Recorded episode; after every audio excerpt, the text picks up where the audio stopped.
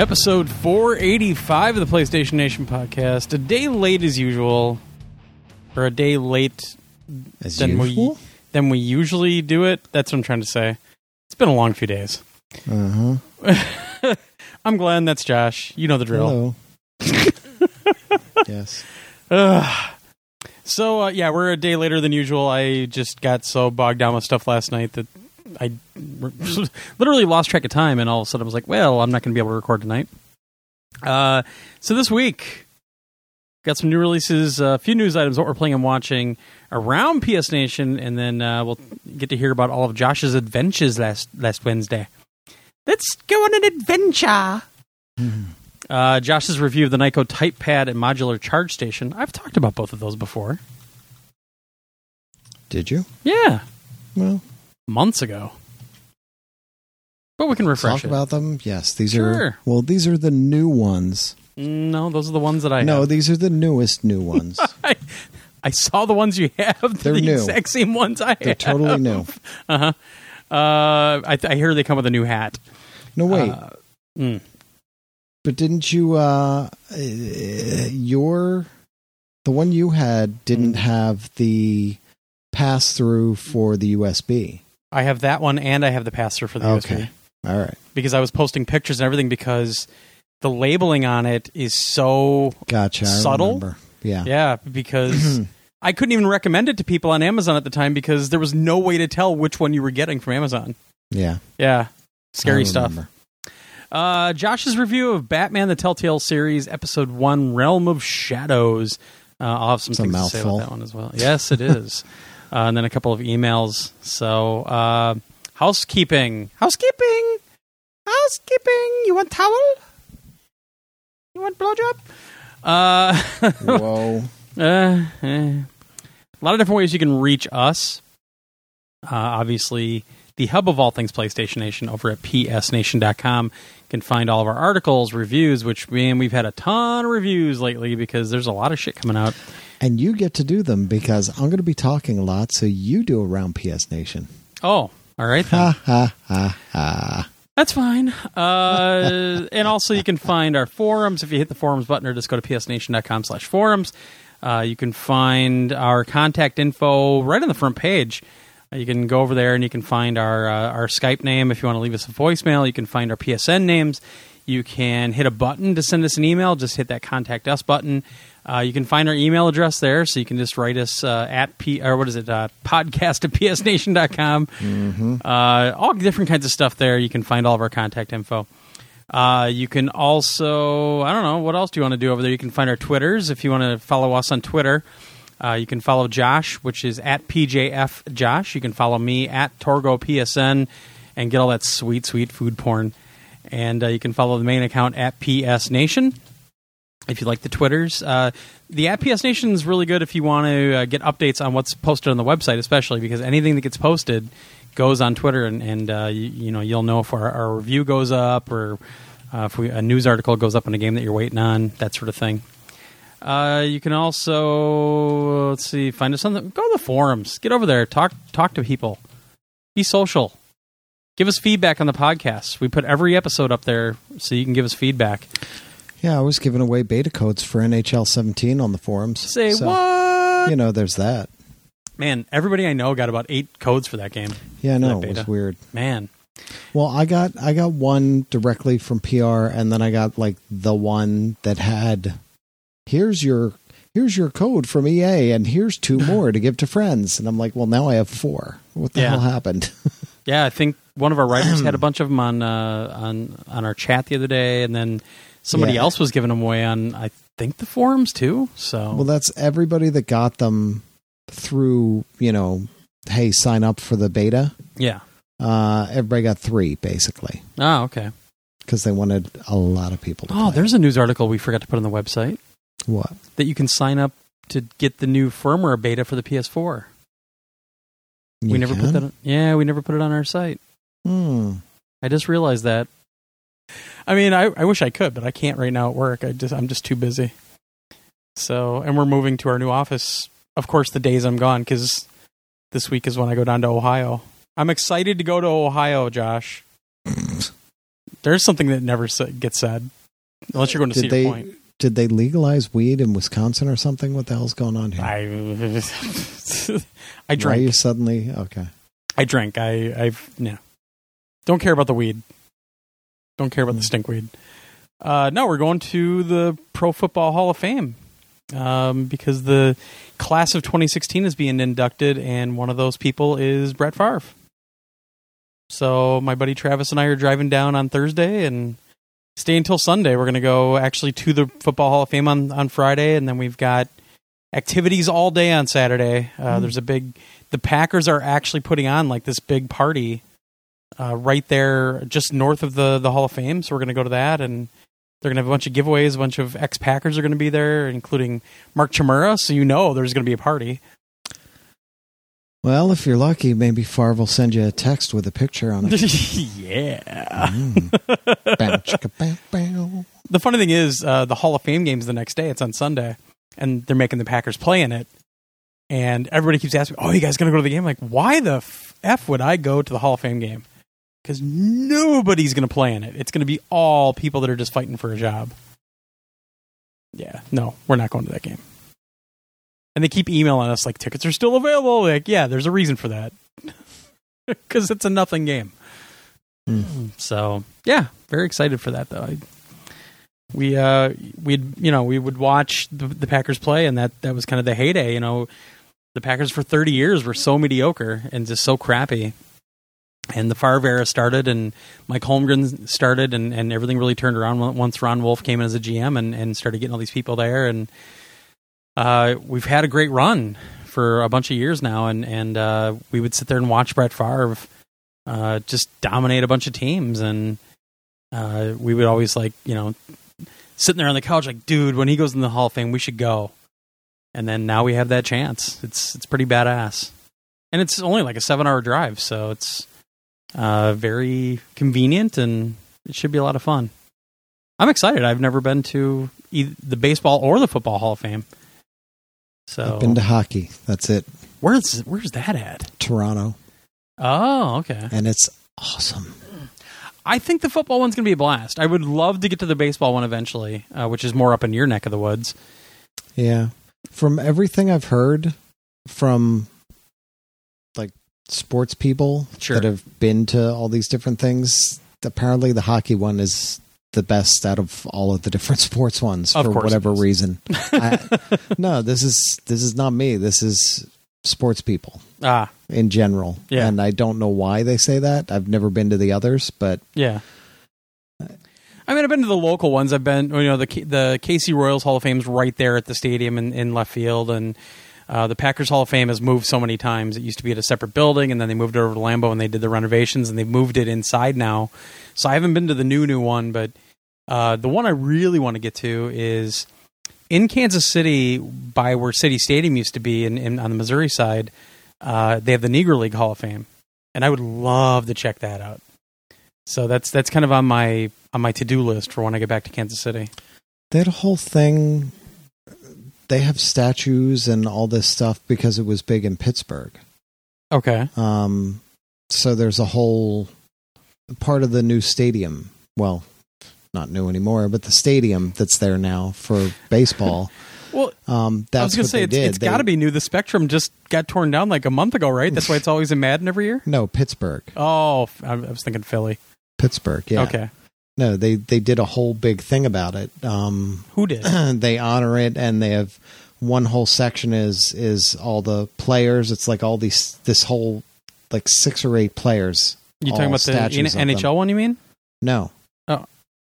Pittsburgh, the Negro League Oh, okay, Yes. okay. baseball. All right. We Keep were just up. talking. Come on. We were jumping around. We were jumping around to too many. So No, I was you were. confused. I was following you. Yeah, yeah. I'm, I'm sure you were. Uh-huh. Um, yeah, I, I, I'm, I'm, you know, genuinely excited. I, I you know, I've, I've seen some pictures of the of the Football Hall of Fame, and uh, there's a lot of Packers in there. There, uh, I think Favre is going to be the 24th. So, because Vince Lombardi is the only non-player that's in there, but uh, you know, we'll get to see the stuff they have for Ray Nitschke, and who's one of my all-time favorite players, and uh, Bart Starr and stuff. So, I'm, I'm really, I'm excited. So, yeah, and I haven't had I haven't had a good road trip with Travis in a long time. So I uh, I actually started over the weekend. I drank some beers because I haven't drank anything since my incident in February, just to make sure my liver could handle it and make sure that like one beer wasn't going to knock me on my ass. So training the liver this week. Mhm. you know, taking it out for a jog every night, that sort of thing. But I don't know where we were. I'll just uh, go Move here. Yes. Yeah. Well, we'll say Facebook. If you want to find us on Facebook, go to facebook.com slash PS, Nation page or just search for PS Nation on there. Just don't try to join the group because the group's dead. Uh, if you like to to stream podcasts, you can find us on, on pretty much all the major streaming platforms: Stitcher, um, TuneIn, uh, Google Play Music. You can find us on iTunes, uh, wherever else. I mean, there's so many right now. Uh, you can also find us at uh, vgevo.com and the podcast network over there. And uh, last but not least, if you want to help support us, we don't have a Patreon, we don't have any of that stuff. All we ask is if you could just go over to psnation.com, hit that affiliate link section on the left side of the front page. And we've got a bunch of different retailers that we have deals with. And when you want to go to like Best BestBuy.com or you want to go to Amazon or you want to go to uh, like Walmart, uh, all the other ones that are over there, GameStop, hit our link to go to those sites. And even if you want to, hit that link and then bookmark it. And every time you use that link to go to the store and you buy something, we get a little small piece of the action, and that helps us pay for our bills. And, you know, if you want to support us, that's the best way to do it. So thanks to everybody that does that. We really do appreciate it. Mhm. And that's it for me. All right. This humongous So- list of new releases. yep. So I think the more interesting one is this first one. yeah. honestly. Uh, this is OlliOlli, the Epic Combo Edition. Okay. So this is another one of those one-time digital download games that has now come as a physical copy. Indeed. And it is OlliOlli 1 and 2 with three making of documentaries, a studio booklet, and the soundtrack. huh. And it's a nice package. That's actually. pretty cool. I just wish I Uh, liked the game. And this is twenty nine ninety nine. And is that just PS4 or is it like the cross buy situation where you get the PS4 and Vita? I have no. I think it's just PS4 Okay. because it's physical. So they wouldn't be able to figure out unless they put a code in there, but they say nothing about a code. Okay. I was So it's yeah, it's most likely just PS4. Okay.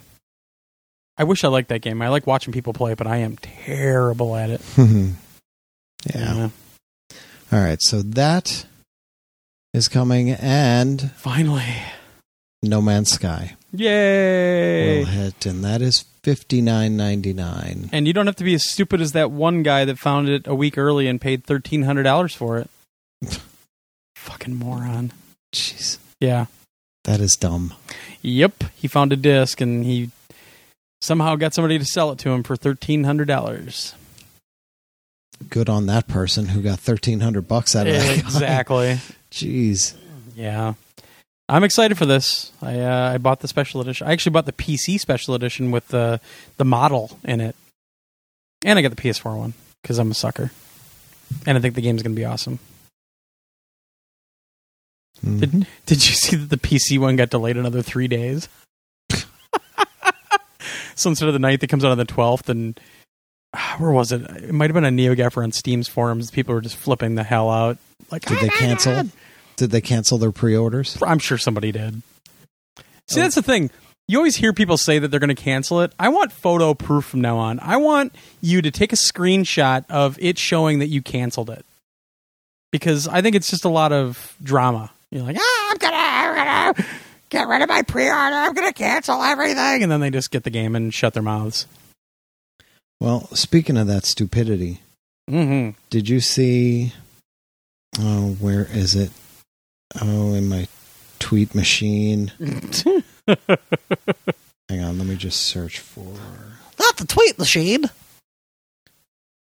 Uh, okay. Play the 'cause Jeopardy he- theme in the background. Do, do, do, do, do, do, do. Um, damn it. Where is it? God, you suck. As always, Well. become prepared. Oh shit, maybe it wasn't him that retweeted it. Um all right, well, I'll do it from memory. There is a petition out. Oh, good. Internet petitions, they do so much. Well, this is a good one. Okay. It is to shut down Rotten Tomatoes because they're biased against DC Universe movies. I shit you not. and the way the petition is written, you might almost think it's a joke Yeah. because it's like bad grammar and everything. Yeah. um, but all these people in the in the comments are like dead serious about it. Dead serious. We need to shut. We need this site to be shut down because its critics, it apostrophe s critics, always give the DC extended universe movies unjust bad reviews. Like number one, Batman v Superman: Dawn of Justice, 2016. Uh-huh. Number two, Suicide Squad, 2016 Uh huh. and that affects people apostrophe s opinion even if it's a really great movies Oh my god. so uh yeah and people are saying yeah this is true like all these people are They know the Rotten Tomatoes polls from different sites like Rolling no Stone and they don't because the rotten tomatoes critics are most likely Oh. biased or being paid to give these bad reviews people use them as the main source for reviews they're giving people an opinion people should have their their they apostrophe re own yeah, nobody not someone else's. They don't even know how the site works. But Suicide Squad has looked like a mess for me from day one. Well, yeah, duh. I mean, God. yeah, And that's all I'm hearing from people that aren't on Rotten Tomatoes that have seen it. Is that it's just an absolute mess. And I, honestly, I didn't expect very much from that movie to begin with, and mm-hmm. quite frankly, I wasn't even planning to go see it. these are so funny. Yeah, I'm a big comic book fan and I love DC, and to see the Rotten Tomatoes again and again give the DCEU a bad rating is upsetting. I feel that like the directors of The Killing Joke, Suicide Squad, and Batman v Superman nailed the movie. sure. so let's shut down Rotten Tomatoes because yeah, because they're biased against DC. because 20 critics from all over the country who have nothing to do with the site all think the movie sucks. Those, those same people need to now Yes. petition DC and tell them to get better people behind these movies that won't Well, fuck duh. up the movies. Uh.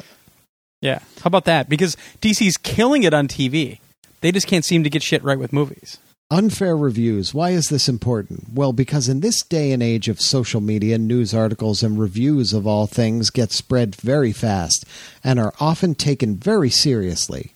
No. Unfair reviews can end up ruining people's expectations to the point where they choose not to watch the movie at all. Look what happened to BVS. I still find people who haven't watched the movie, even though they happen to be avid watchers of other superhero movies. And what's wrong? And that's wrong on a multitude of levels. Movies get panned, lose potential watchers and even fans, and no studio deserves that. Yeah. This will eventually lead to an imbalance in the industry, and that's a terrible thing to happen. These guys like 18 years old, and they've never. oh my god! Don't you remember Jay and Silent Bob Strike Back when they actually go to the guy's Yes, house and like beat a him up. 10-year-old. Yeah, beat the crap out of him? Yes. Are you Magnolia fan 69? yeah. Uh, Uh, I mean, if the movies were good, you wouldn't have this problem. I think you would still see some bias here and there, but it wouldn't be as many people. Like I loved when the BVS stuff started coming out, and everybody's like, "Yeah, it's just it's just uh, uh, mob thinking at this point." They see a couple bad reviews, so they know that they should review it bad too. And I'm like, no, the movie was a mess. That's why I love the spoiler cast that we did at MGC because it was like 13 people all talking, and we had so many different opinions about it, and, and we had so many different points of view. Uh, it, it was very telling about the movie. But there's no there's on a great majority of reviews. Yeah. There is no mob mentality because they all see it and then they write the review and the Well, no, reviews but all come out the same day. But that's what people are insinuating is that there's this mob mentality because um, there is a movie critic community that it's kind of the same thing when the Gamergate thing actually started when it was before it, it was idiots trying to shame women and stuff. Mhm. Uh, when it was about game journalists conspiring, and some of that shit was true. I mean, I've seen the email chain. Uh, there's that email group that that's set up that all these kind of bigger name journalists are on, and and you saw it. They were they were trying to say like, oh, we should all get behind this game, etc. And there's kind of that Jeez. that mindset. Well, but that shit was happening to a certain extent. I don't think it was as bad as as everybody was thinking, but a lot of people think that that same thing kind of thing happens with movie critics and with the movie critic community. And and with a lot of these movie critic communities it's all kind of based around cities. So there's a community in new york. There's a you know a, a community in in seattle. There's a community in san francisco la etc and that's kind of where it's all based from is they've seen examples of that shit happening before in other places. Not just uh, the game journalism thing or the game writing thing. It's it's happened other places as well. But it's it's all it's that same concept of the biased media in general you know be it politics be it whatever. And that's where that conspiracy theory always stems from is is that base of the media is biased. And that's what they get to use as the example or as the as the impetus for their anger. It, even if that wasn't there, yeah. Even if that that how about this the movie sucks well, yeah, even if they couldn't, even if they didn't have that to use as an impetus for their anger, yeah they would find something else.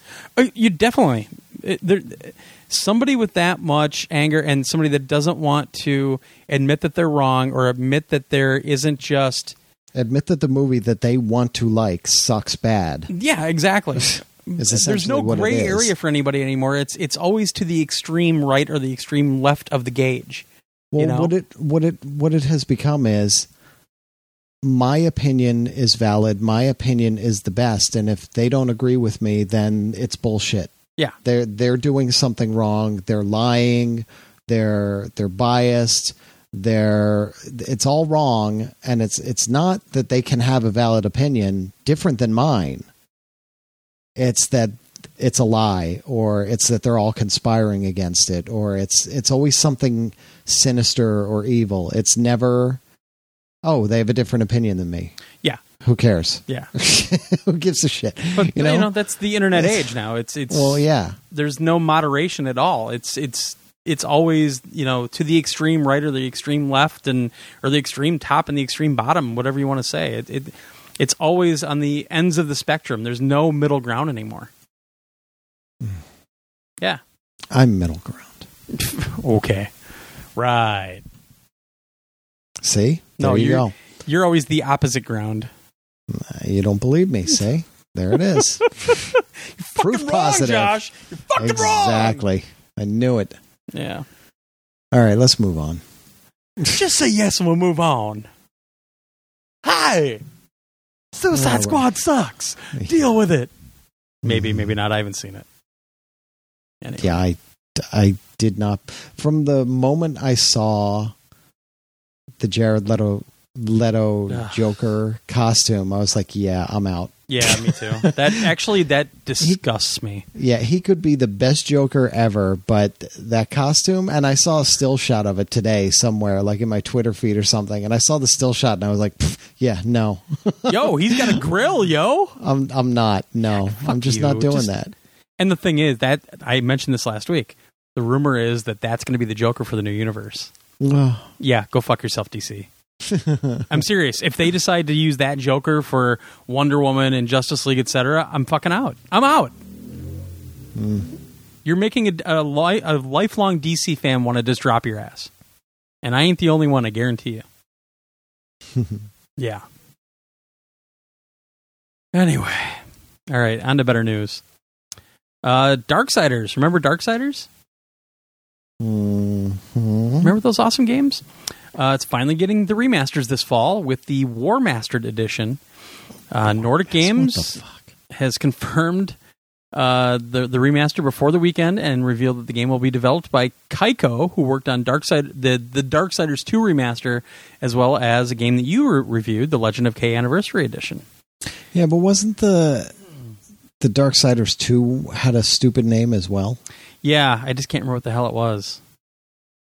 It was like the what was it? Was it was like a Now I need to find it. it was a change on the word on like a Yeah. death, death word or something. Defini- definitive edition. Yes, the definitive edition. Yes.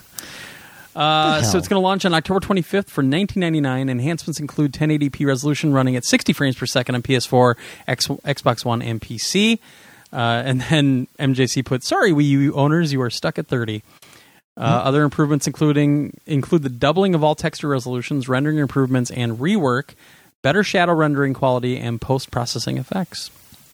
So pretty exciting. Hmm, Yeah, interesting. yeah, very cool.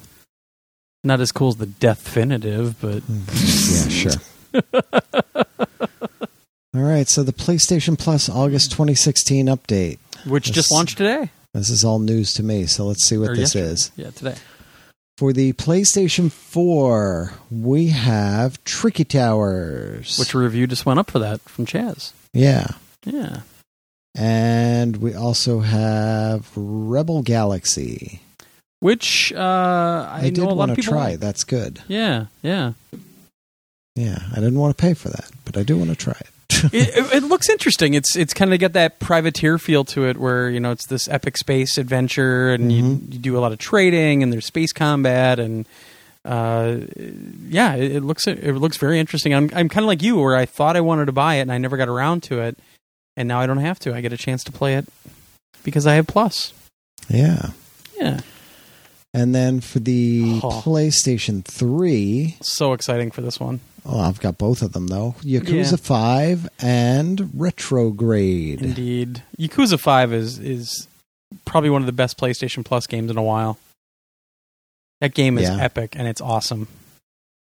And for the Vita, Patapon 3, which was a PSP game, Indeed. and Ultratron. oh, that's the one that's like Berzerk, right? Or It's the no, it's not Berzerk. or It's, Robotron. um, it's like Robotron. Was it? Wait, hang on a second. Yeah. It says right there. Ultratron is a throwback to games like Robotron and features twin stick arena shooter action. Do I have this? Pretty sure you do because I have it. Wait a minute. I'm looking at. Oh yeah, Mm, yeah, yeah, yeah, yeah, yeah, yeah. But you're you're not. Well, yeah, I guess it is kind of Robot uh, uh, Robotron. Yeah, Yeah. yeah. Uh, and to go back to that Retrograde, is a good game. Yeah, Retrograde, is Retrograde good. is a really interesting kind of mashup. It's kind of a shmup, but it's actually a rhythm game, and you play the shmup in reverse. You start Yeah. at the last boss, and it's it's really cool concept how he did it. Uh, there's a video on our YouTube channel. If you go to youtube.com/slash psnation, look up Retrograde, and it's a really interesting game that I enjoyed the hell out of It's a very overlooked game. Definitely overlooked. And the cool thing is, if you have a PS3 guitar controller, you can play the entire game with the guitar controller. Yeah, Yeah. Very, very cool game. And the music's awesome. Great soundtrack. So. Yep. Yeah. All right. Uh, speaking of Yakuza, Sega announced a launch date for the upcoming Yakuza Zero, which uh, we finally heard is coming over to the, the States a few months ago. Uh, or we heard a few months ago that's coming to the States. Uh, so Yakuza Zero is actually kind of a prequel. Uh, takes you back to the beginnings of the story, way before uh, anything that happened in the first Yakuza game, and uh, it's going to be coming out over here in North America for PS4, which is also pretty awesome. Uh, January twenty fourth, twenty seventeen. The game is going to be released physically and digitally for fifty nine ninety nine, uh, and pre orders are live. So, kind of a big step that it's coming out physically as well because Yakuza Five, a lot of people wanted a, a, a physical version of it. Uh, the problem was Sony actually kind of took a gamble on it because Yakuza Four was the Yakuza series very well loved, but it's it's kind of another one of those series that at least in North America, people consider it kind of that vocal minority that loves it so much. Yeah, it's a it's it's uh, it's a game that has uh, like exactly what you said. It's a vocal minority. It's it's a very loud community, but it doesn't sell big numbers. Well, they've never really talked about the sales though, and and I think part of I think part of the problem was that it's Sega, and for a long time before Atlus really got involved with Sega, Sega didn't really know what they were doing for a long time, and and they wanted such big numbers for some of their games that it just wasn't attainable. Uh, so Sony actually helped bring Yakuza Five over to the to the states. Uh, they especially helped with uh, the localization. So they're not redoing any of the voice stuff anymore, but there's a lot of text in the game.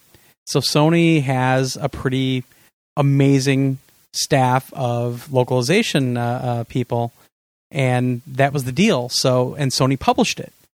So at least in the U.S. they published it. So that's why we never got a physical version of it.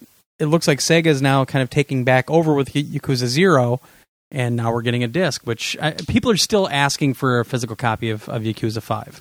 Like I they still want. love a physical copy of you. I would I love would a love physical copy that's not from Japan and only in Japanese. right? And Because you can get that. Yeah, and I always I keep forgetting to look, and I don't think it's it's available. But sometimes you can get it from China, and it'll actually have the English translation. Yeah, but I not. don't think Five does because that was one of the things that it coming to the U.S. It finally got localized. If yeah, if it was available there, I would have picked it up already. Yeah. Believe me. So I think a lot of people would love to see it. I don't see it ever happening unless somebody like uh, Limited Run or or you know whoever uh, would would get that done. But it kind of sucks. It'd be cool to have that because I have all the other ones uh, physically. See, Yakuza Five, the Japanese version is on Amazon right now for forty bucks, Yeah. but it's all in Japanese. That's kind of the problem. I'd almost be tempted to buy it just to have it, but yeah, Uh, it's not really worth it. Yeah. Uh, so this one takes place in uh, in December of 1988, way before the first game, and uh, like I said, it, it's a prequel to the first Yakuza. So you have a much younger uh, uh, cast of characters. Uh, Yakuza Zero also has some features in the game. Uh, the dragon's origins. So they're talking about. Uh, you get to learn a lot about what inspired Kiryu uh, down the paths that he takes uh, in the Yakuza series, how he got started in it, how he started getting called the Dragon. That's that's his nickname throughout the series. Uh, and then they're saying for the first time in a numbered game, longtime NPC Goro Majima is playable. The Mad Dog, uh, who's an awesome character. Uh, so you'd be, be able to play as him. And they also really cover a lot of the decadence of the 1980s in Japan. So cash rules everything they're saying.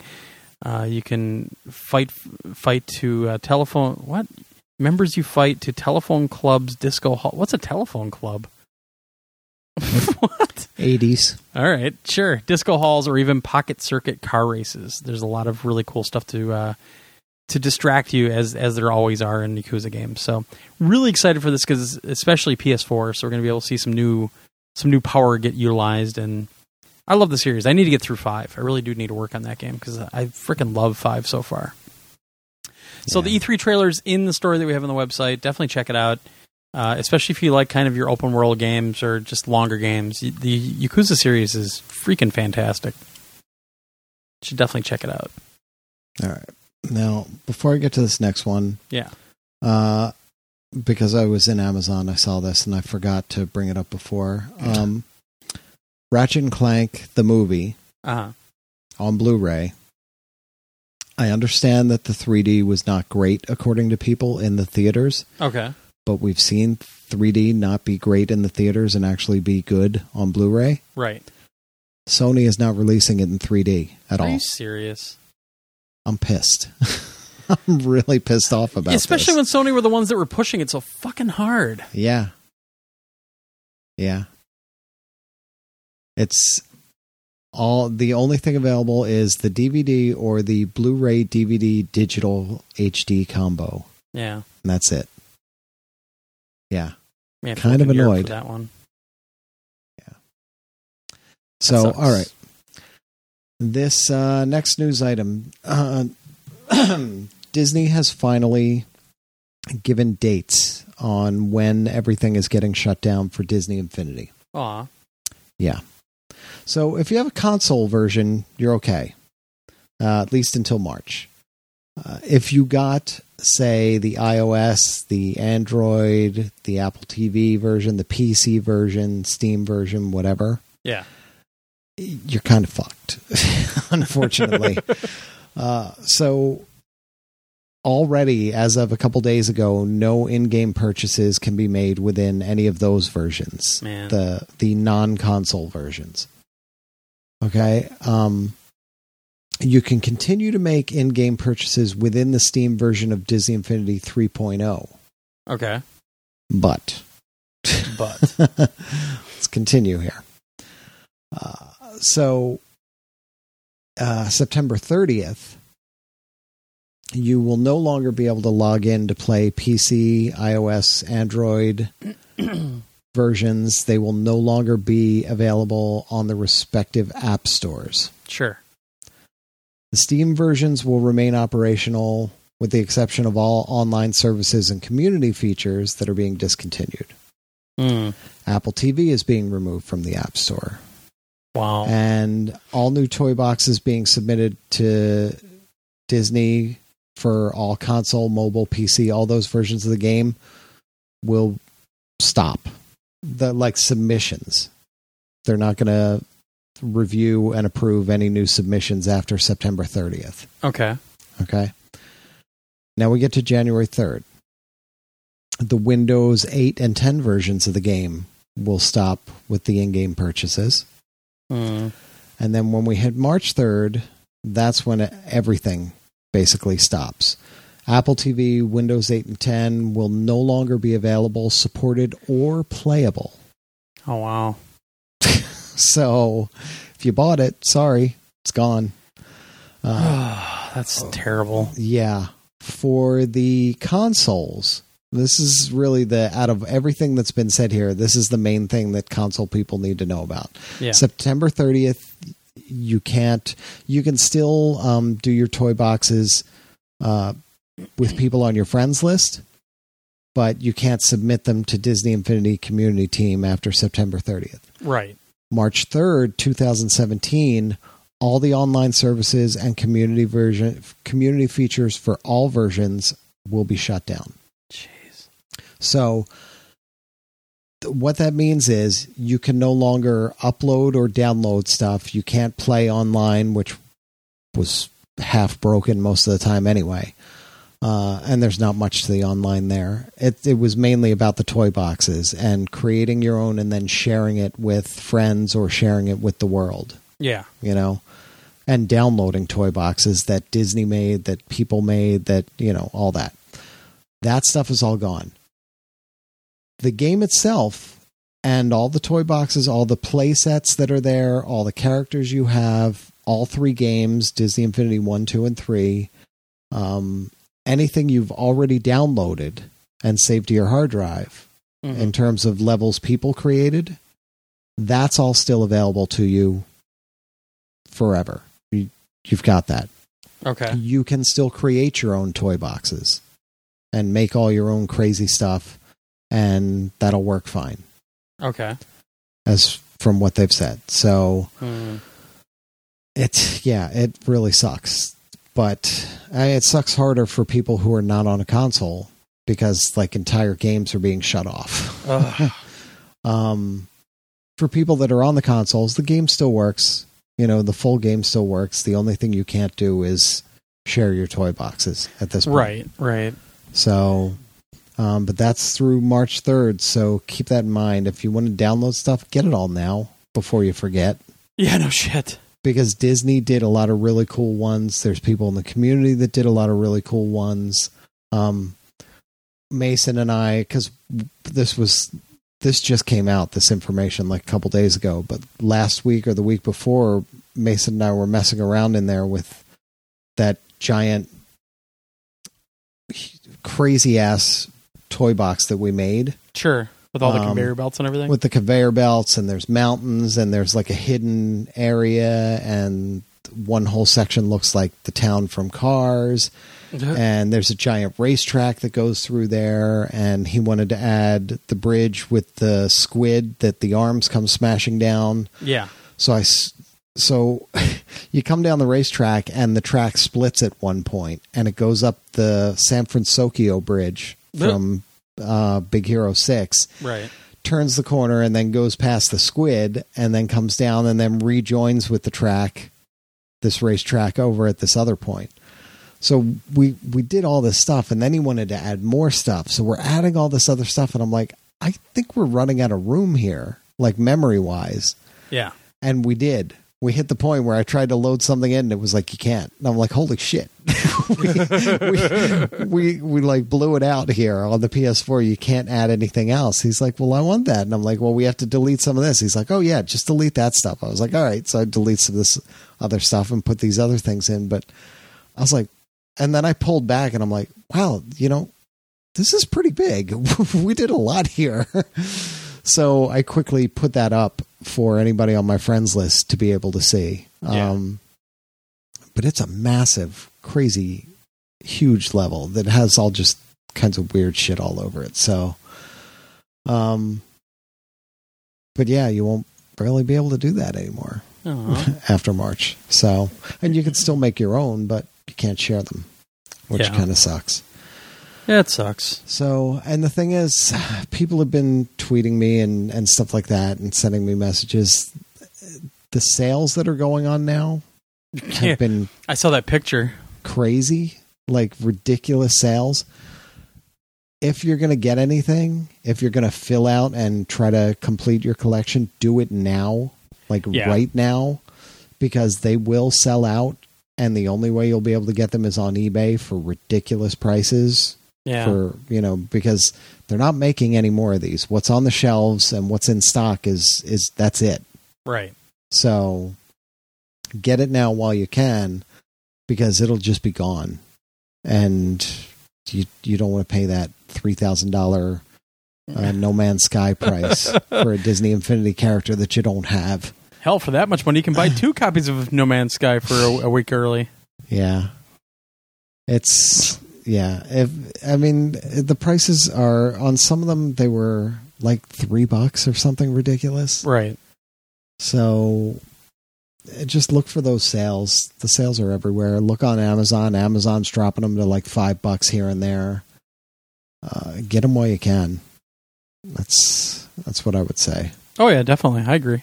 so Yeah. thing to do but yep that's right. poor disney Indeed, poor Disney.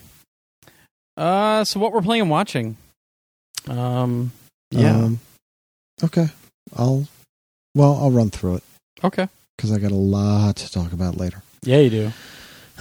so, all right. I played well, Disney Infinity three. The- we did it on the PS3 as well because we've been um, we've been you know slowly working our way through opening up the main toy box hub on the PS3 version. Right. uh, which gets us trophies too. Uh, so we've just been playing around with that and having fun with it. It's funny because I don't think he ever saw that hub that way.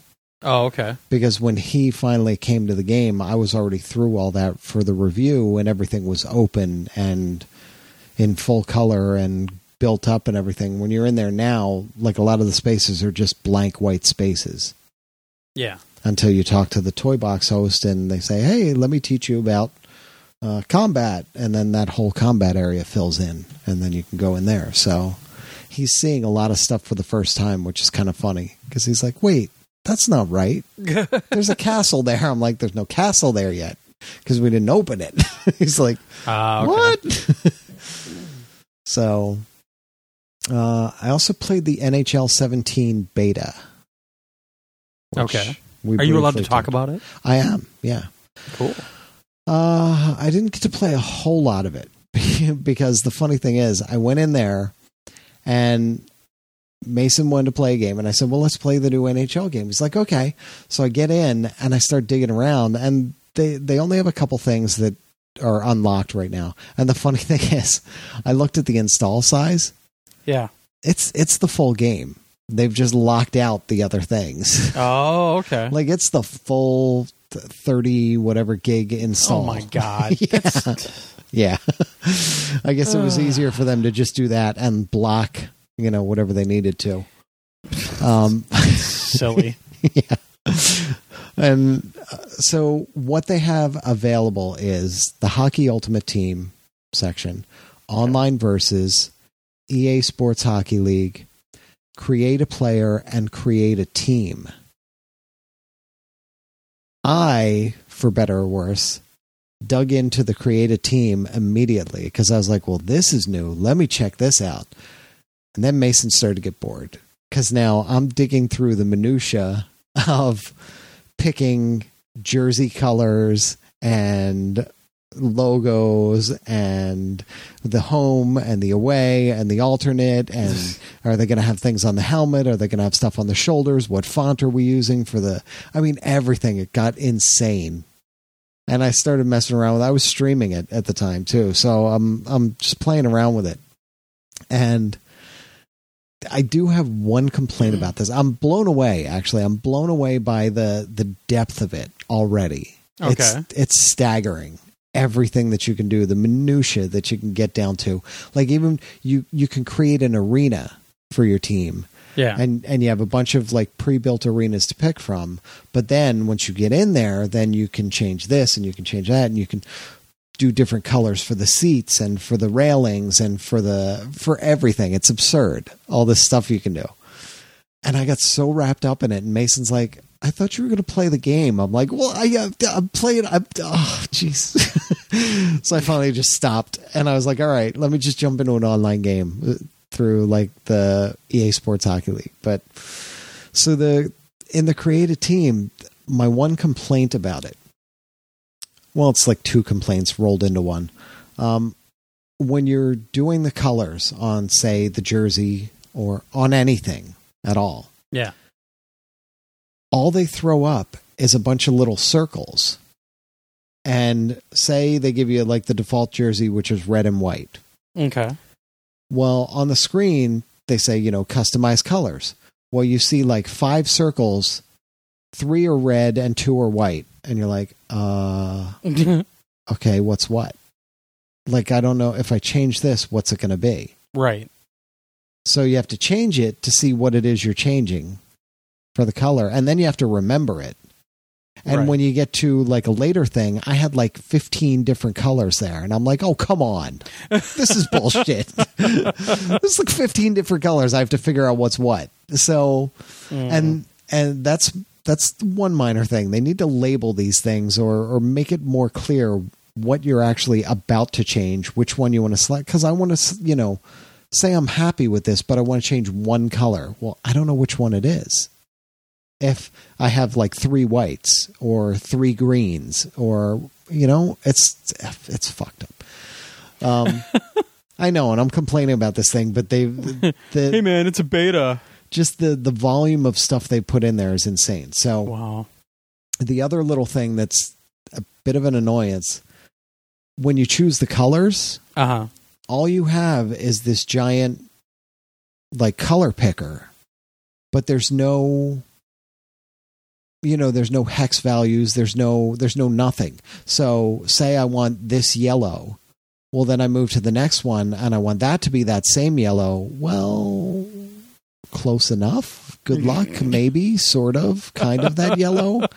Because there's no way to figure out exactly where you were for the other one. You know what i mean? Right. you you can't you're you'll be lucky if you can get the exact same colors or close enough to the same colors.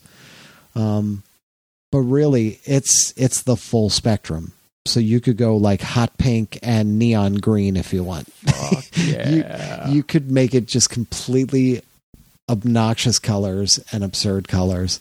Um but i started out doing like a vegas team just for the hell of it sure. um, and I was just messing around with it. They give you a, like a decent amount of logos. They give you a lot of um, alternate logos for the NHL, and then a bunch of just crazy ones that they made up, um, and then different fonts and things for the for the lettering and the numbers on the jersey and everything. Yeah. So you can really you can get deep into it, like the style of the pants, the color of. Mason saw the one with stars down the side, and he's like, "Oh, I want the stars." And he's like, "I want to change. I want it to be a red star and an orange star." And I, I start changing. I'm like, "I don't know if we can do that." And I'm.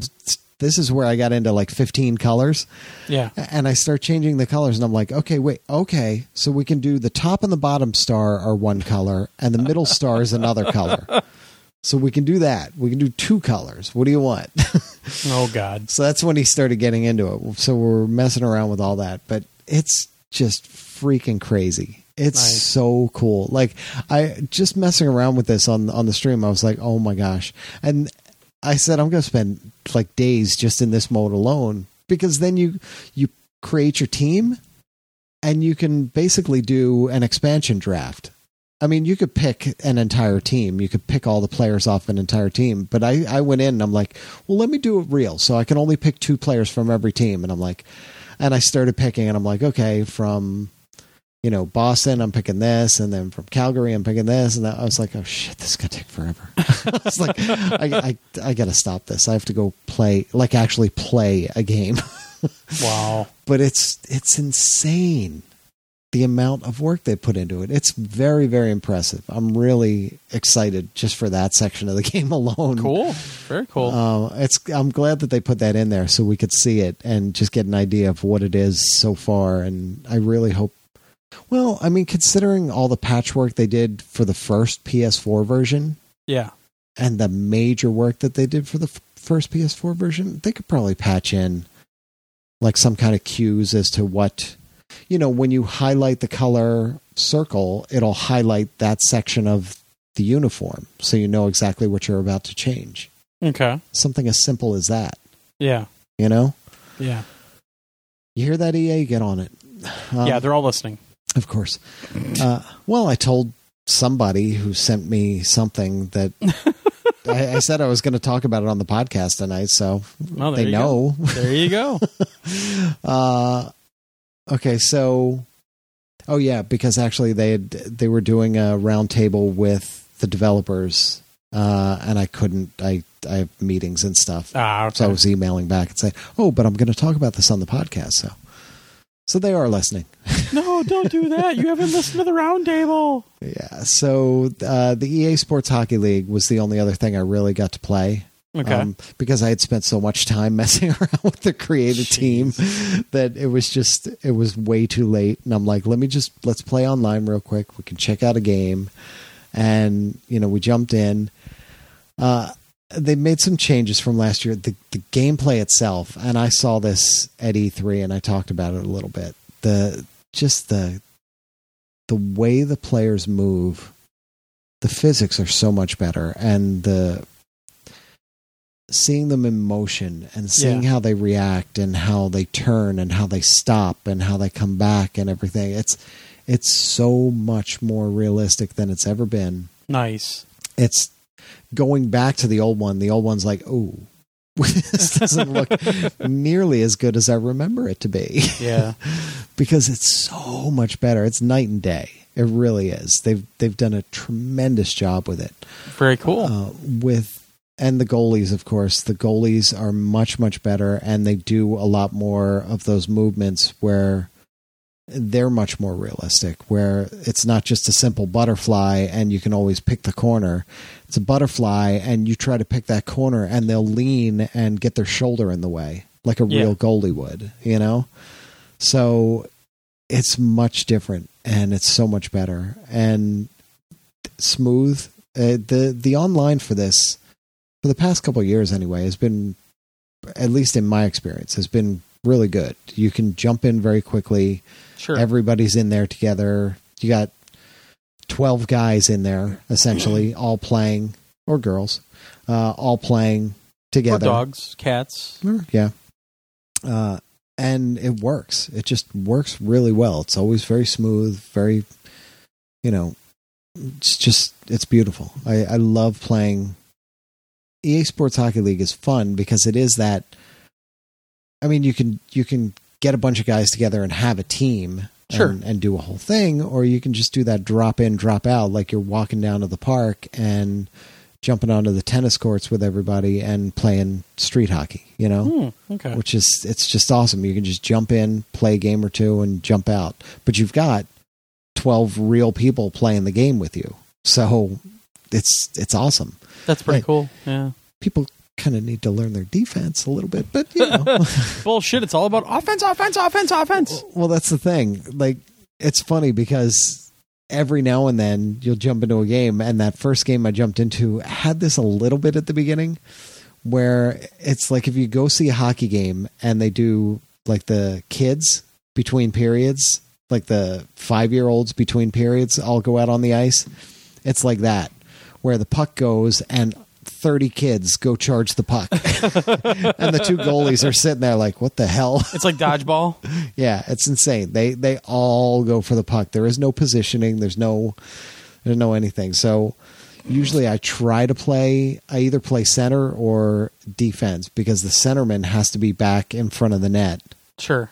and defense is defense. You know, I'm Yeah, usually yeah. trying to to help out there because eh, for the most part, everybody wants to play offense or play in an offensive fashion, even as an offensive defenseman. Uh, but yeah, those those are the two main things I messed around with. That's all I had time to mess around with uh, the other night. Okay. But it's great so far. Nice. The two things I've seen, I'm really excited. And from what I've heard about the create a player, they've added a like a cajillion faces in there, so you can really go nuts with that too. Oh, that's cool. Um, so I need to jump in there and mess with that and see, you know, what they've changed in there, and then uh, the online verses should be, you know, roughly what it was, and Hockey Ultimate Team is going to be different. So Right. I'm gonna Huh. check that out. So that's exciting. Yeah. Uh, Pac-Man 256 again, Mhm. of course, forever. I I've got all but the last trophy now. Wow. I've I've unlocked every power up at this point, and I've So now you just need that number of dots or something, right? uh, no. Well, it's not the number of dots. It's the it's the coins basically. oh, that's right. Yeah. and you have to get X number. You have to get uh, twenty forty eight. 2048 coins to get level 8 Jeez. but then it's like 1024 for level 7 Ugh. and then 512 for level 6 so you know the first couple levels are easy Yeah. because you can get a couple hundred coins you know every every maybe two three rounds you can get a couple hundred coins Sure. but getting up to 2048 coins getting up plus the 1024 plus the 512 plus the you know when you add it up it's exponential. And to do it for every single power up. Yeah. i Yeah. mean i've about a third of them up to level 8 Yeah. and the rest are around level 5 or 6 but it's it's building up to that 1024 and the uh 2048 yeah 2048 that's just a pain in the balls man it really is but i'm playing you know so it'll just come naturally so sure. it's fun though it really is it's so much Nice. fun with a controller It's funny because you were so kind of weary of it yeah originally, and I think it's it was mostly the ties with it being on mobile devices, etc. Yeah. But uh, I'm actually pretty surprised you've embraced it. Well, I'm half surprised you've embraced it as much as you have, yeah because I it's think you were kind of this. I think when it first came out, you were kind of the same way with uh, Pac-Man CE DX or whatever.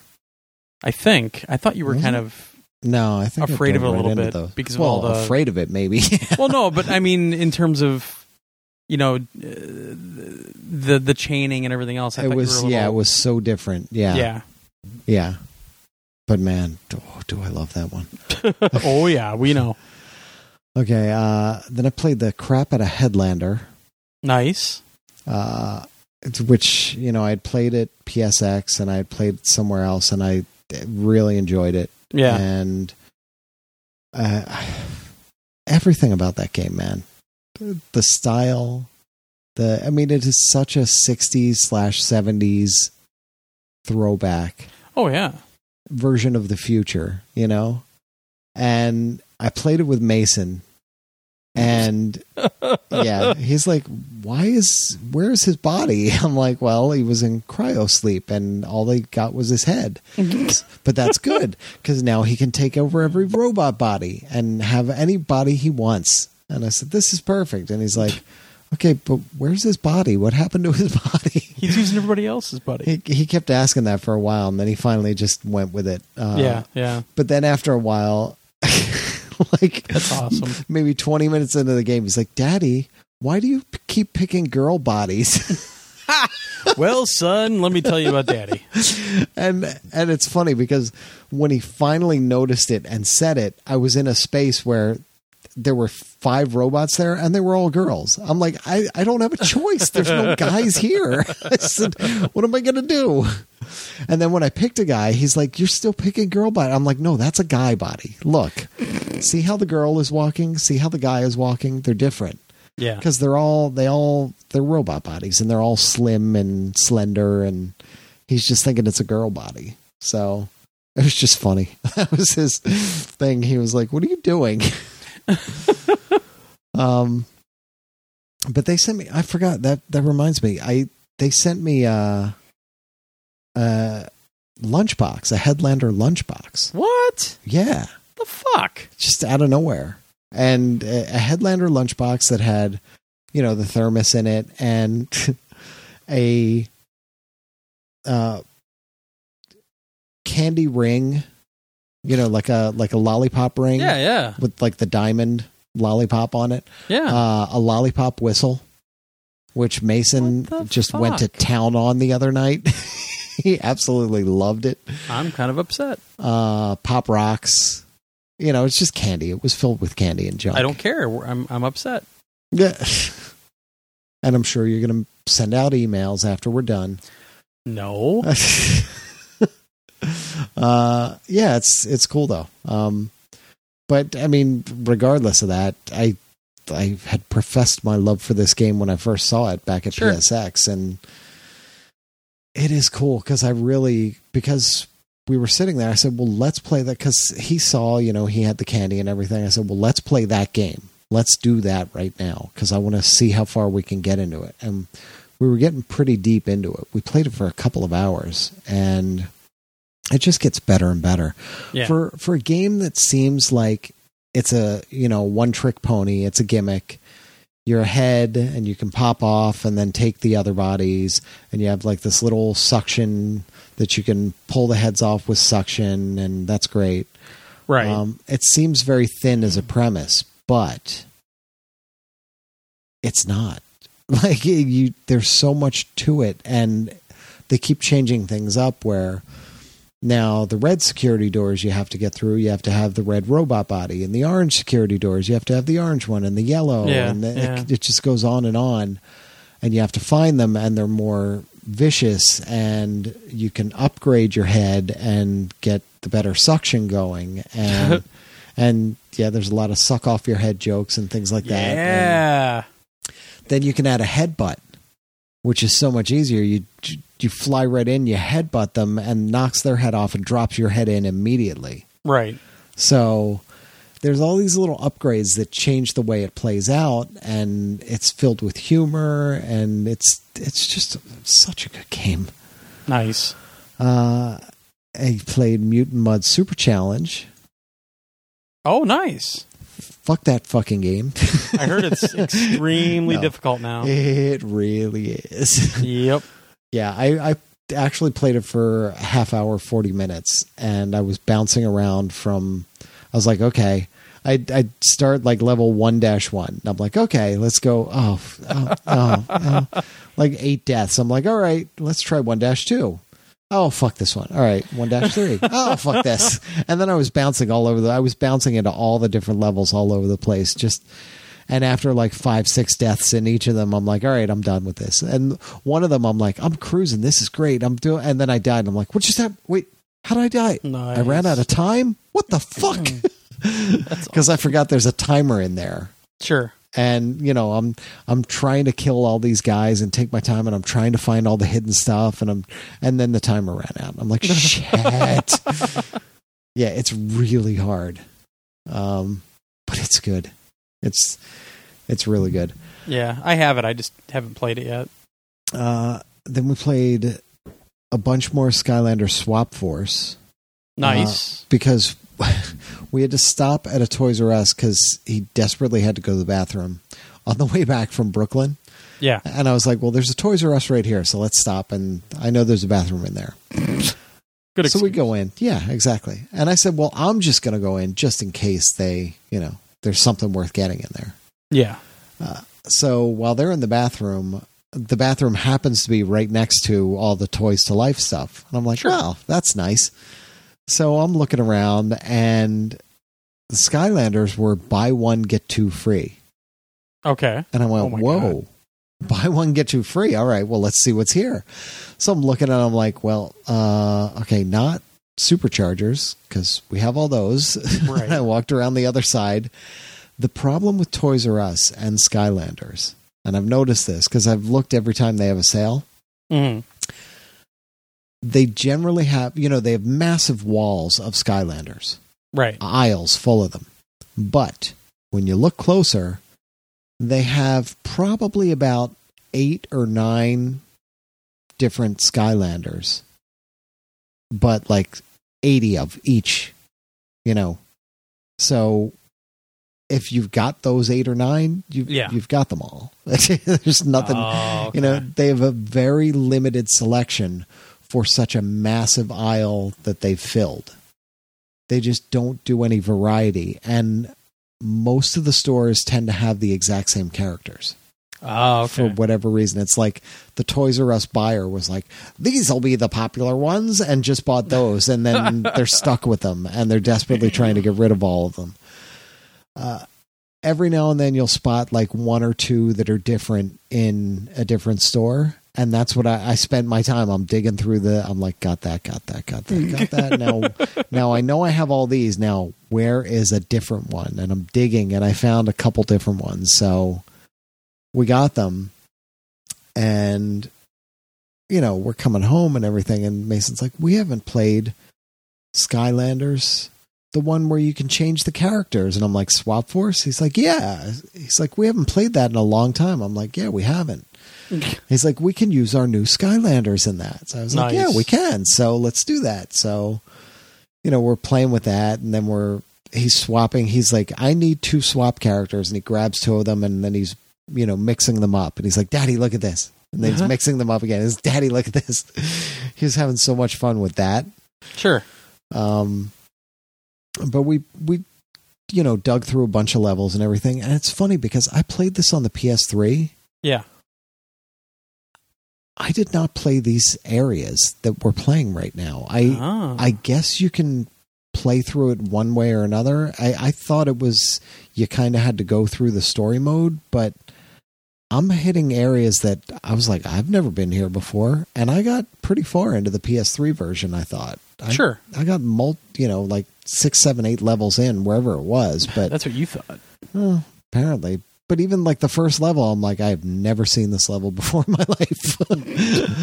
I don't know what this is. And it's strange, but it's fun because I'm seeing all this stuff I haven't seen. And, you know, Mason's seeing, because some of the characters carry over, Yeah. but they have like a different version of them between giant like they're in different poses and they're different whatever you know? So between this one and this one you can have different characters and you know we needed a magic character and i'm like oh let's get spyro.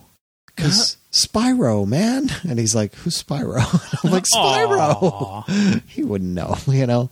And i'm like this is he's the main reason this game exists is because of spyro. They they used him and Yeah. he had his own games and we'll play his games at some point. But he had his own games and now he's here and i don't think they've done a spyro since i don't know if they did one for trap team but they did not do one for swap force. Okay.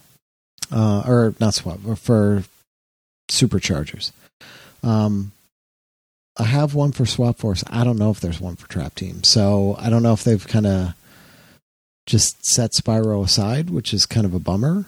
But yeah, Hmm. uh, so that's one of those ones. You know, we'll play it a couple nights and then he'll forget about it for a week or two, and then we'll play it again for a couple nights. And so, uh, and then I finally picked up a game. This this game has been on the Xbox One for quite a long time, but it was always twenty bucks. I kept waiting for it to go on sale. I was like, "This isn't on the PS4. I want this." But Yeah. it's never on sale, and I don't want to pay twenty bucks. I'll just wait. And it never went on sale, or if it did, I missed it. And it came out on the PS4, and it had a PS Plus discount. Okay. So I was like, discount, and I bought it. uh, Nice. Lifeless Planet. Yeah, we just I didn't realize we had a review code for it, so I just Oh. assigned that one today. Oh, Yeah. Um, well, I mean, this is uh, like I said, this one that I've had my eye on for a long time because, like the the first shot of it is an astronaut on this desolate, rocky, barren wasteland, Right. And there's telephone poles, Yeah. and apparently there is, you know, the other screenshot I saw was uh, there's a town like a neglected old falling apart town Right. that looks like it belongs on earth but it's in this desolate wasteland and there's a russian flag flying Right. and the idea is you are an astronaut who gets on this spaceship with a bunch of other astronauts and flies off faster than the speed of light to some other planet somewhere. And you were told it's this oasis and this incredible place. And you get there and you crash land and you had a concussion. You wake up all you everybody's gone. You're on your own. It's a desolate wasteland. And there's telephone poles and a town and a Russian flag and somehow the Russians were there and this isn't the utopia that you were told it was going to be and where the fuck's Yeah. your crew and what's going on and it's like everything that I'm like I want this you know um so playing it eh, Uh oh. yeah. Um so I was excited. You know, I you wake up and you're next to the spaceship and I'm like, "All right. All right. There's this huge where am I going to go? I, uh, I could go out this way. I could go out there. Well, they need to guide me somewhere. Okay, I see sort of a grooved path in the ground. I'm Sure. they want me to go that way. I said, "Well, all right. I'll just follow it for a little bit just to see what they want me to do, and then I'll come back to the ship and I will wander off in this direction just to see what's out here, just to see how far it'll let me go, you know? Okay. Because, you know, this is me. I have to do this. Um, so as I'm walking along that path, suddenly I there's a beeping and everything starts to get black in the, you know, tunnel vision. Would you run out of oxygen? Yeah.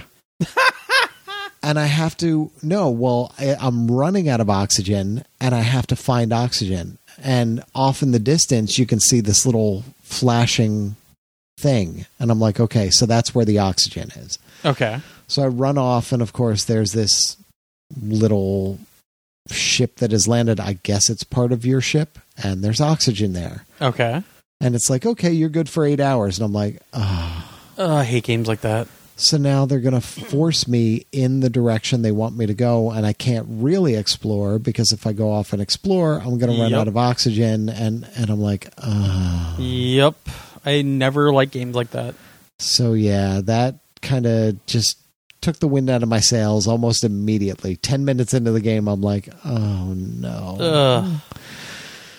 So I mean, I guess technically, I probably could have wandered back towards the spaceship and wandered off, but it probably would have immediately gone, "Oh, you're out of oxygen. Run back." You know. Mm-hmm. so I just trudged on where it wanted me to go, and I was kind of bummed out about that because I'm like, you have this great mystery and this really crazy barren wasteland, and all I want to do is explore, and you're not going to let me explore. You're going to force me down a path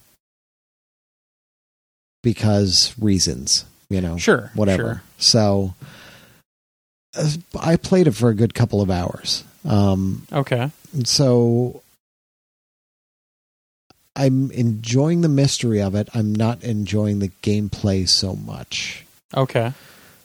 because at this point I'm not exploring. I'm like when I found the town, I'm like, okay, there will be flashing things on the ground hidden around the town that I have to pick up because one of them is going to be oxygen, one of them is going to be a message, one of them is going to be and I'm running through the town just running past these things looking for that flash and I'm like, "Oh, there's one." Okay. Well, there's one.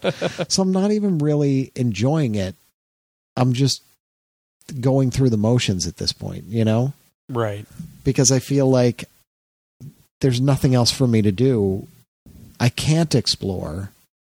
There's nothing for me to see. And if I try to explore and get too far off the beaten path, it's going to force me back. Uh, like even, you know, I had to get oxygen and I start walking off to this building off in the distance. And as I get closer to the building, this sort of tornado, small tornado starts Okay. and is moving slightly towards me. And I'm like, okay, so I have to kind of walk around to try to get away from it. And it starts to follow me and it essentially pushes me into the building. Okay. So it forces you to go into the building. You can't explore around the building and find your way in there Oh, on your own time. You're forced into the building and you find something in there, which, you know, it's not a it's not a huge building.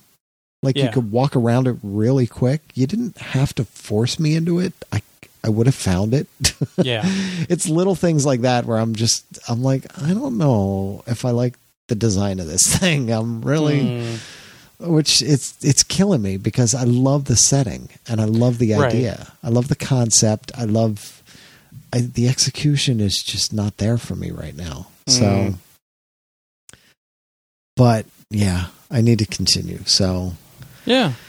uh, that's that's all I played. I mean, I I did play Batman and other stuff, but I'll talk about that after the break because that's a Sure. whole Bandai Namco and Earhart, which I need to get into. Which, oh, dude, we talked briefly about that, and I told you it's it's a twin stick shooter kind of, but it's it's a roguelike, and you're like, oh fuck that, and I was like, oh yeah, and I played it.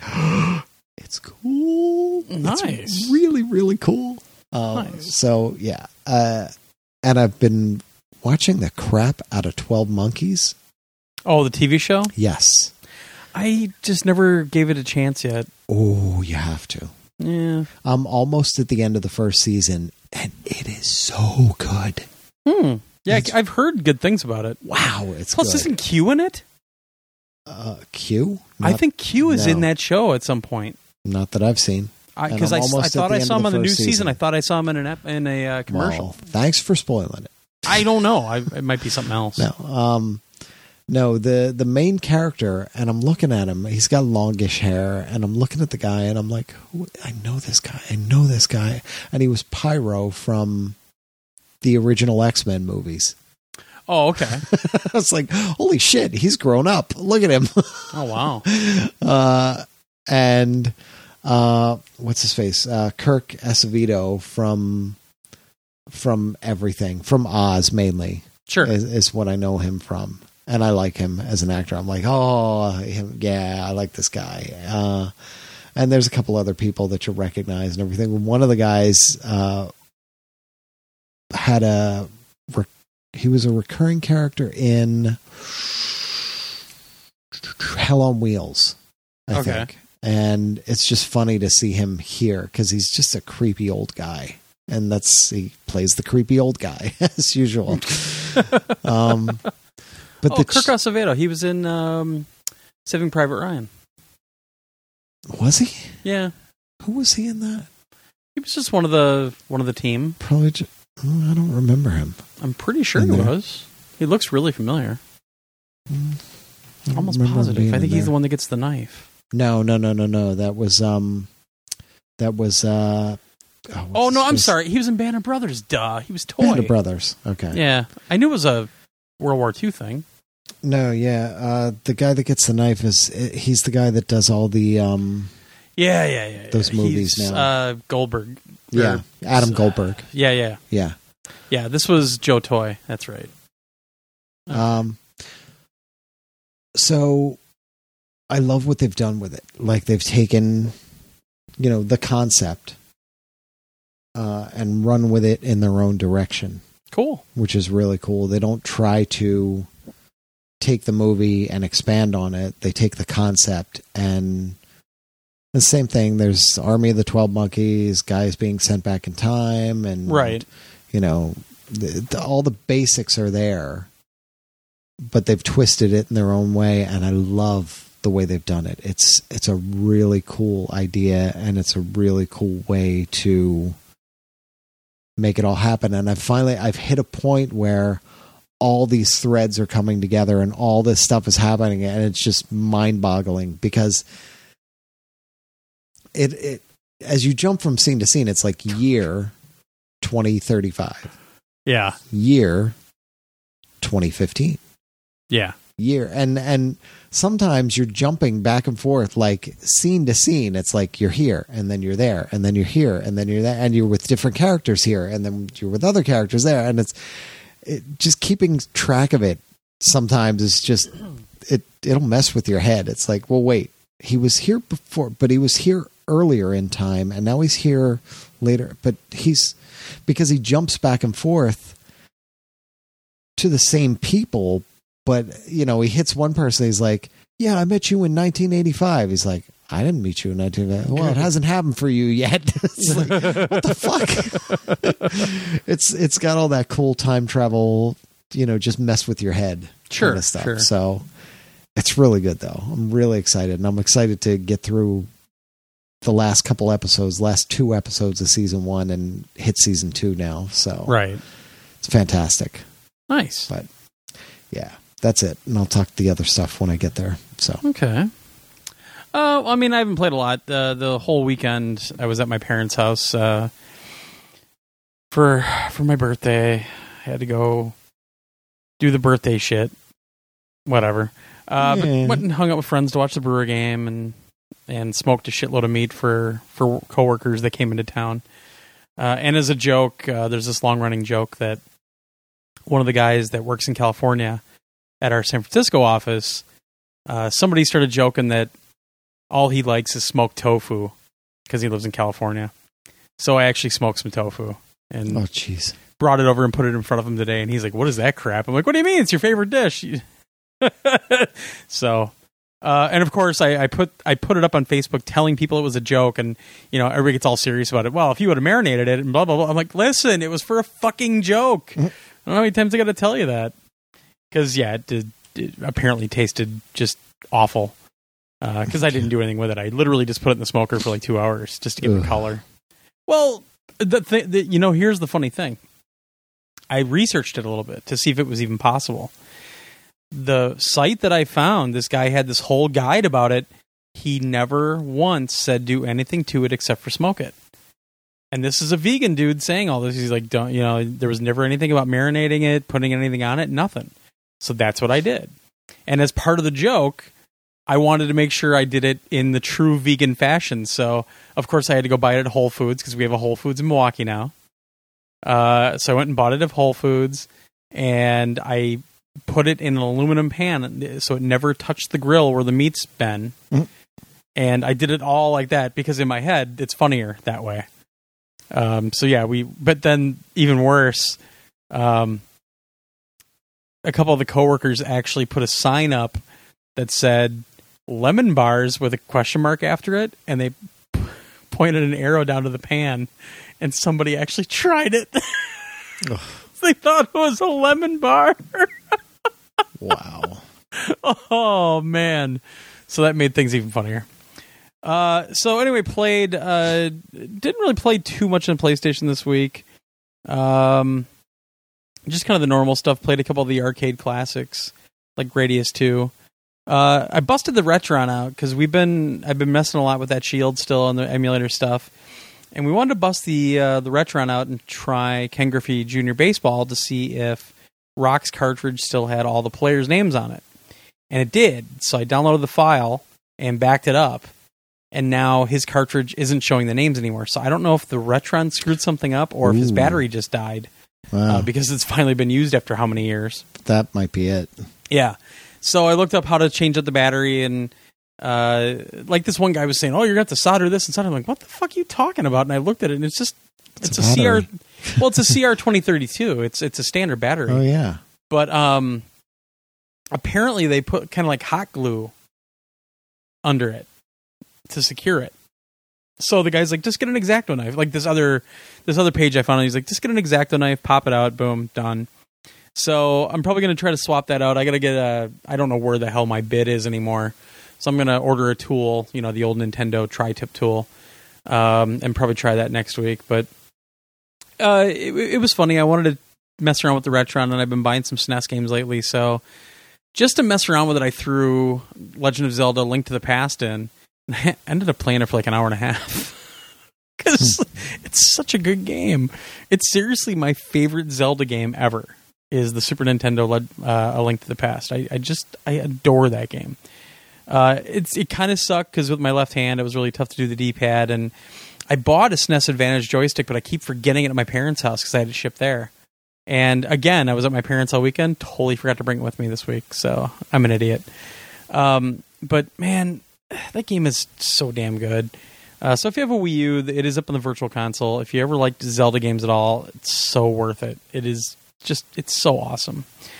Uh, and then played. Well, I played some of the Ken Griffey baseball. I, I had a couple of great games with that. Uh, played more with the the emulators, just messing around with that. Um, I was going to take the Shield with me this weekend, but I knew I was going to be pretty busy, and I was. Uh, I had a I bought a new Coleman road trip grill because my other one just went to shit after so many years. And Prime Day they had it down to ninety nine bucks, so I bought one of those and put that together. And I, like I said, I smoked meat like three days out of the four that I was up there, and um, and then I get invited over to my friend's house uh, for the Brewer game on Friday. They're like, ah, come over and watch the Brewer game. And I get there and they're like, oh, you're cooking, by the way. So, but sat over there with them all night and uh, watched the Brewers and had a really good time. Um, I'm trying to think game wise if I really played anything else though. It, it it's really just it was going through some SNES games on the Retron, and it sucks. You know, I bought.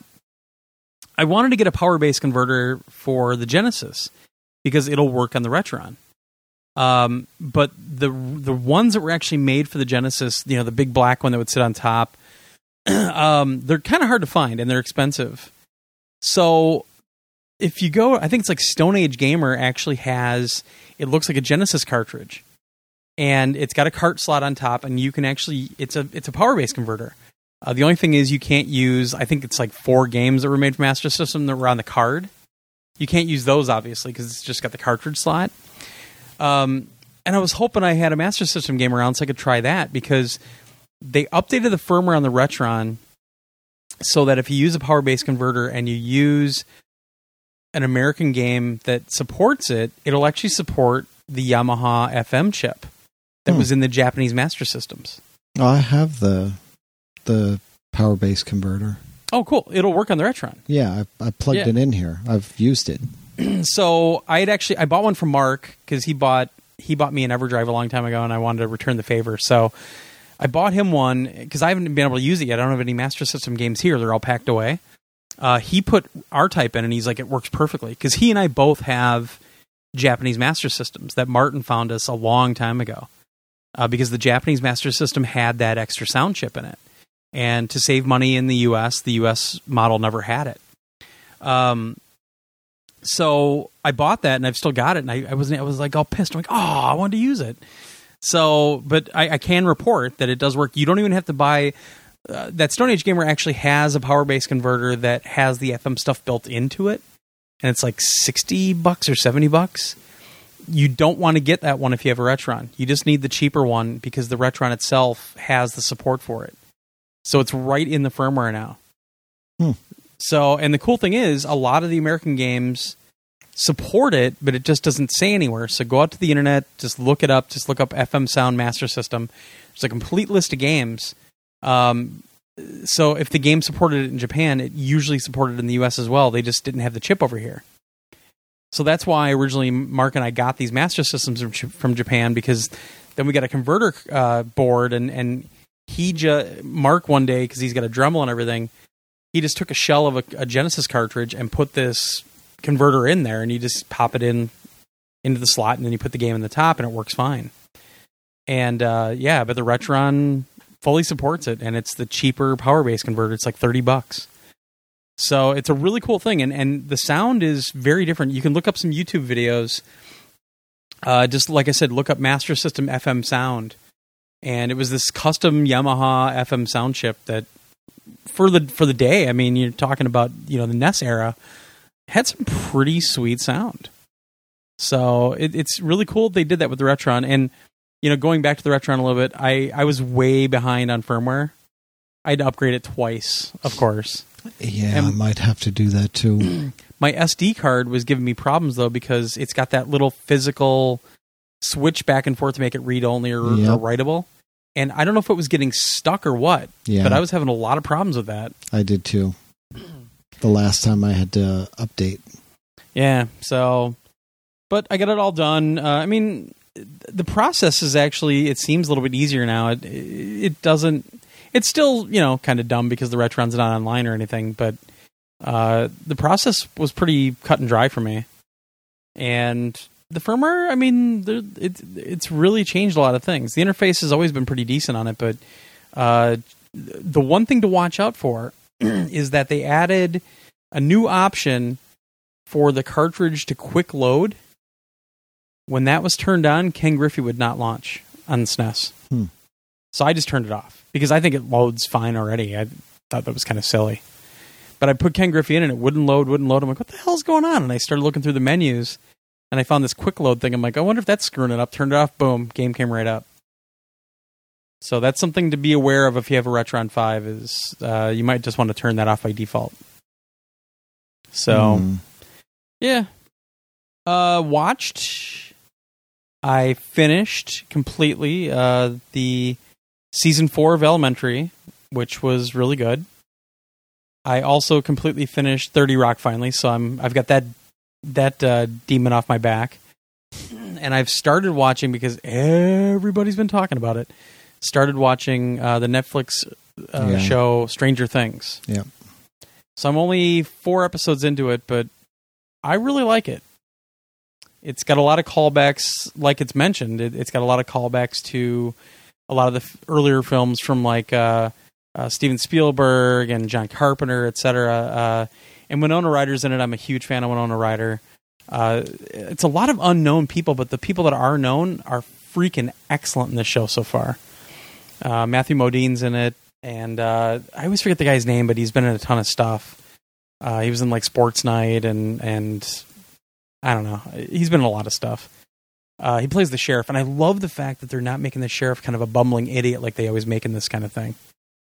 Uh, that's one thing I just really like that they're doing. But so far, I think it, it, it is a little slow at times, but I'm really liking it so far. So I'm very compelled to finish it off. I just don't know when I'm going to have the time to do that. Uh, and other than that, I, I got the Watchmen Ultimate Director's Cut Edition or whatever, but I haven't had time to watch it yet. I really like the movie. Uh, I know some people bag on it. I don't know why, but I really like the movie, and I'm excited as hell to see this. Uh, the other Blu-ray I got though is a movie called The Green Room, and it's with Anton Anton Yelchin.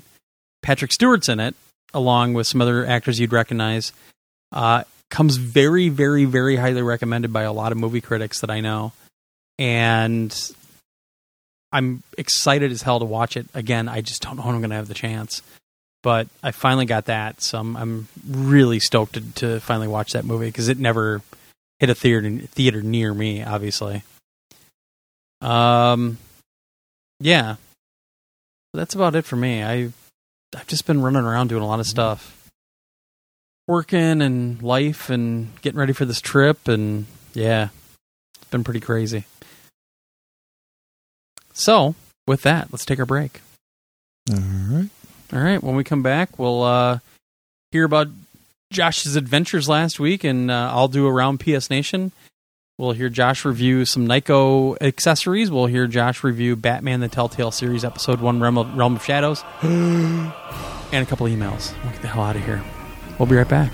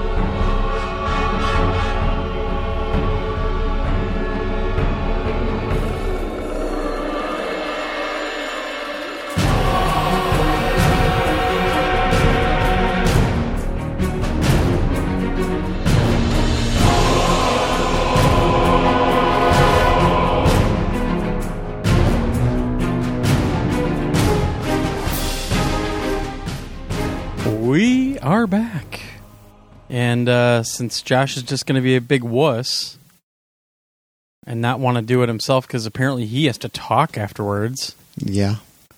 I guess I'm going to tell everybody what's going on around PS Nation.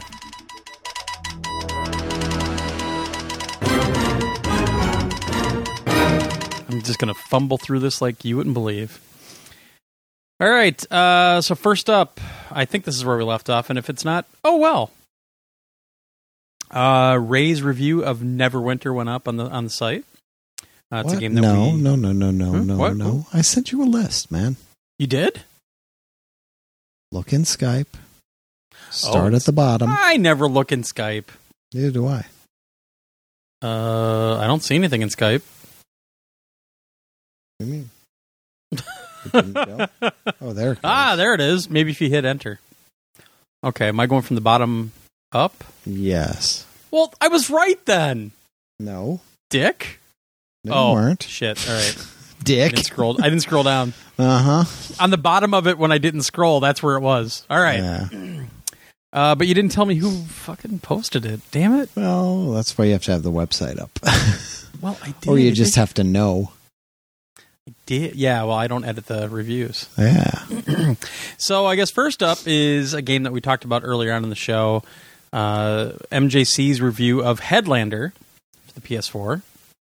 Uh, I remember him talking about it. He seemed to enjoy the hell out of it. Mhm. So, and of course, we all love the style. Then we've got last week on Daily Poll, the week of July 22nd. And this seems to be inspired by a lot of different stuff. There's some stuff about Evo. I see some Pokemon Go stuff. we did that one. Oh, did we? Yeah.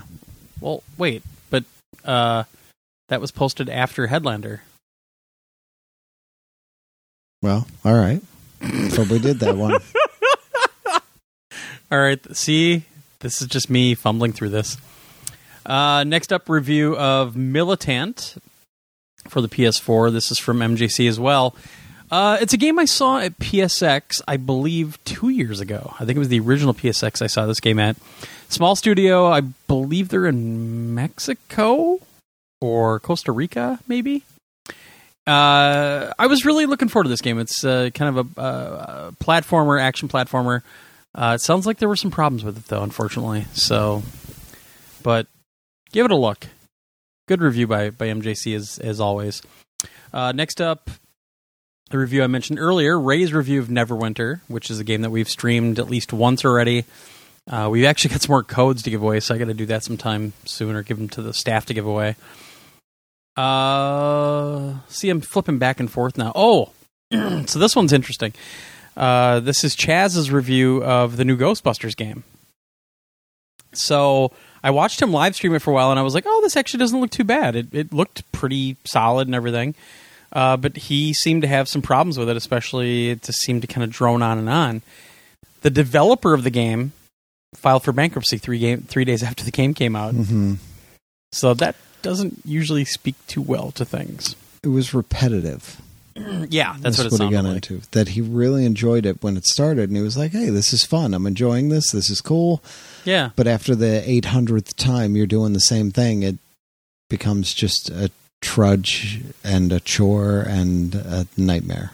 right, right. Yeah, that's too bad. It actually looked pretty solid. Uh, next up, Andy's review of Romance of the Three Kingdoms 13 on the PS4. Uh, did not even get a chance to look at this one, so I haven't looked at much lately. I've just been really busy. Uh, eh, pretty interesting score. We'll just leave it at that. hmm Yeah. Next up, uh, Jason Honecker's review of God Eater Resurrection, which is for PS4, PS Vita, and PS TV cross buy. I believe is it cross buy? No, I, I was going to say I thought I gave him two it'll different codes. it'll say it there. Okay. You want me to open this shit too? Jeez. Well, it'll. T- that's why I do these reviews like that because it'll tell you what what you need to know right there. Yeah. Um. Yeah. I mean, screenshots look really good, and it looks very clean and everything. Uh, That's a pretty interesting score. I think it's yeah.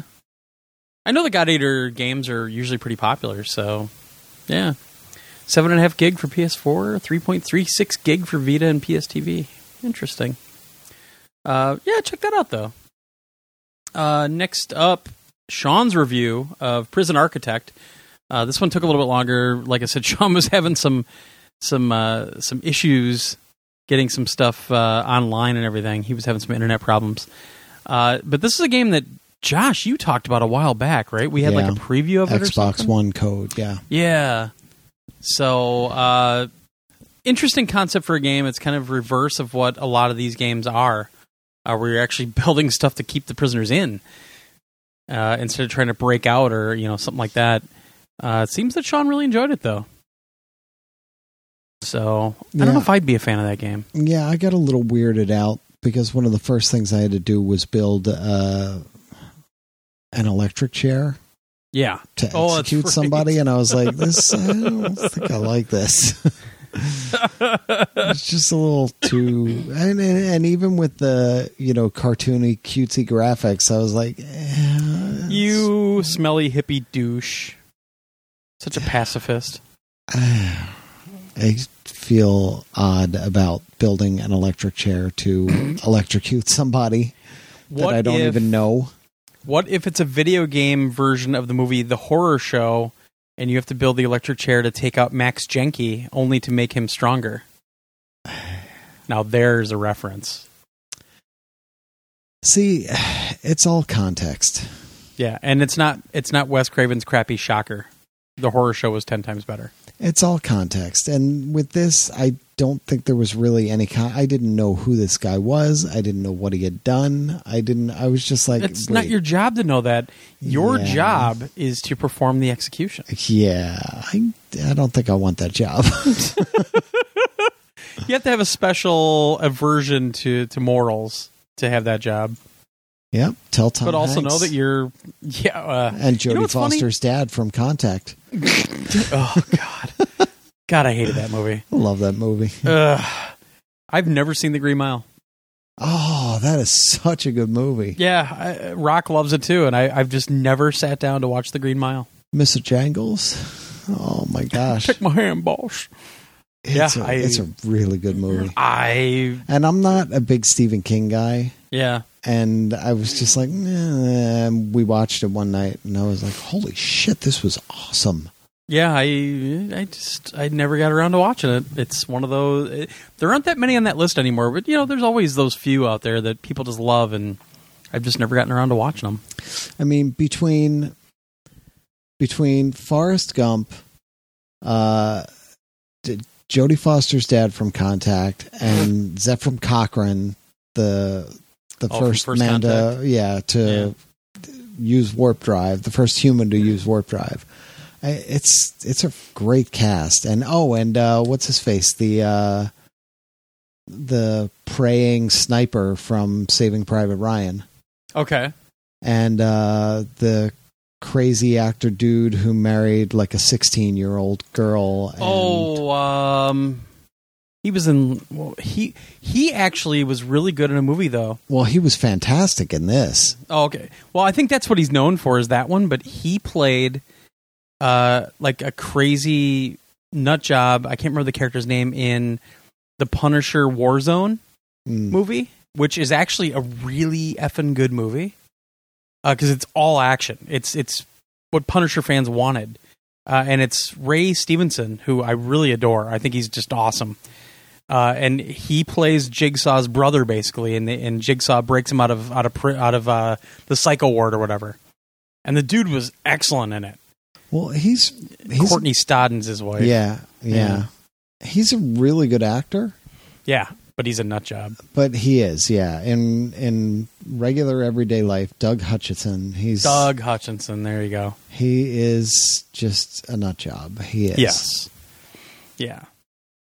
Although more power to him. He's what in the sixties, and he. Uh, no, no, that's just messed up. He was in can't- Lost. I remember when he showed up. Yeah, he was in Lost. That was that. that's actually where I recognized him from originally. When all that because I used to watch the Soup all the time, so I would find out all this crazy shit like him marrying Court- Courtney Stodden from that show. Yeah. Yeah, And he was in Con Air. he was in what? Yeah. What was he in Con Air? He was Donald in Con Air, which tells me nothing.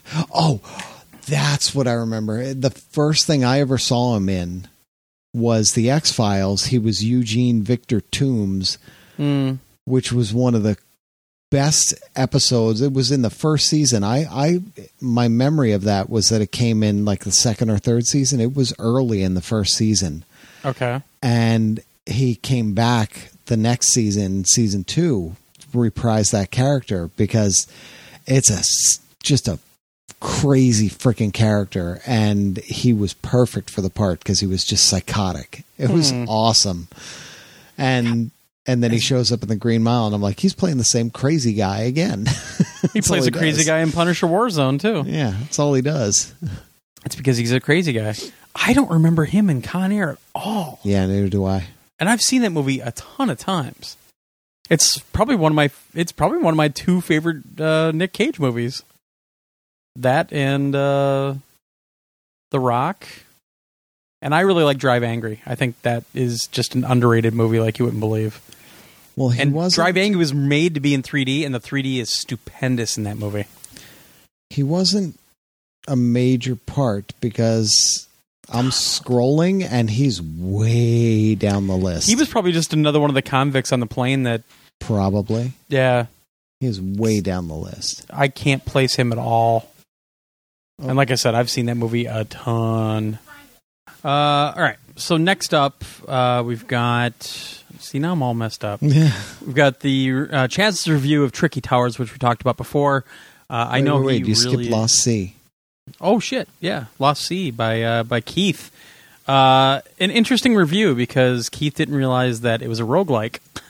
Yeah, and he had he had some trouble kind of understanding things for a while and um, I, it looks like he finally started figuring out what a roguelike's all about and uh, this is from Eastasiasoft who did um, Rainbow Moon which is a really phenomenal game. So I you know Lost Sea looked good to me until I found out it was a roguelike. I don't like roguelikes so no thank you. Well, this this was this was another one of my favorites with the Hey editor, Hey reviewer, oh okay um, because I got into some obscure stuff. oh boy just based on things he said and I was able to just run with it and I had fun. cool So nice give that a read yeah.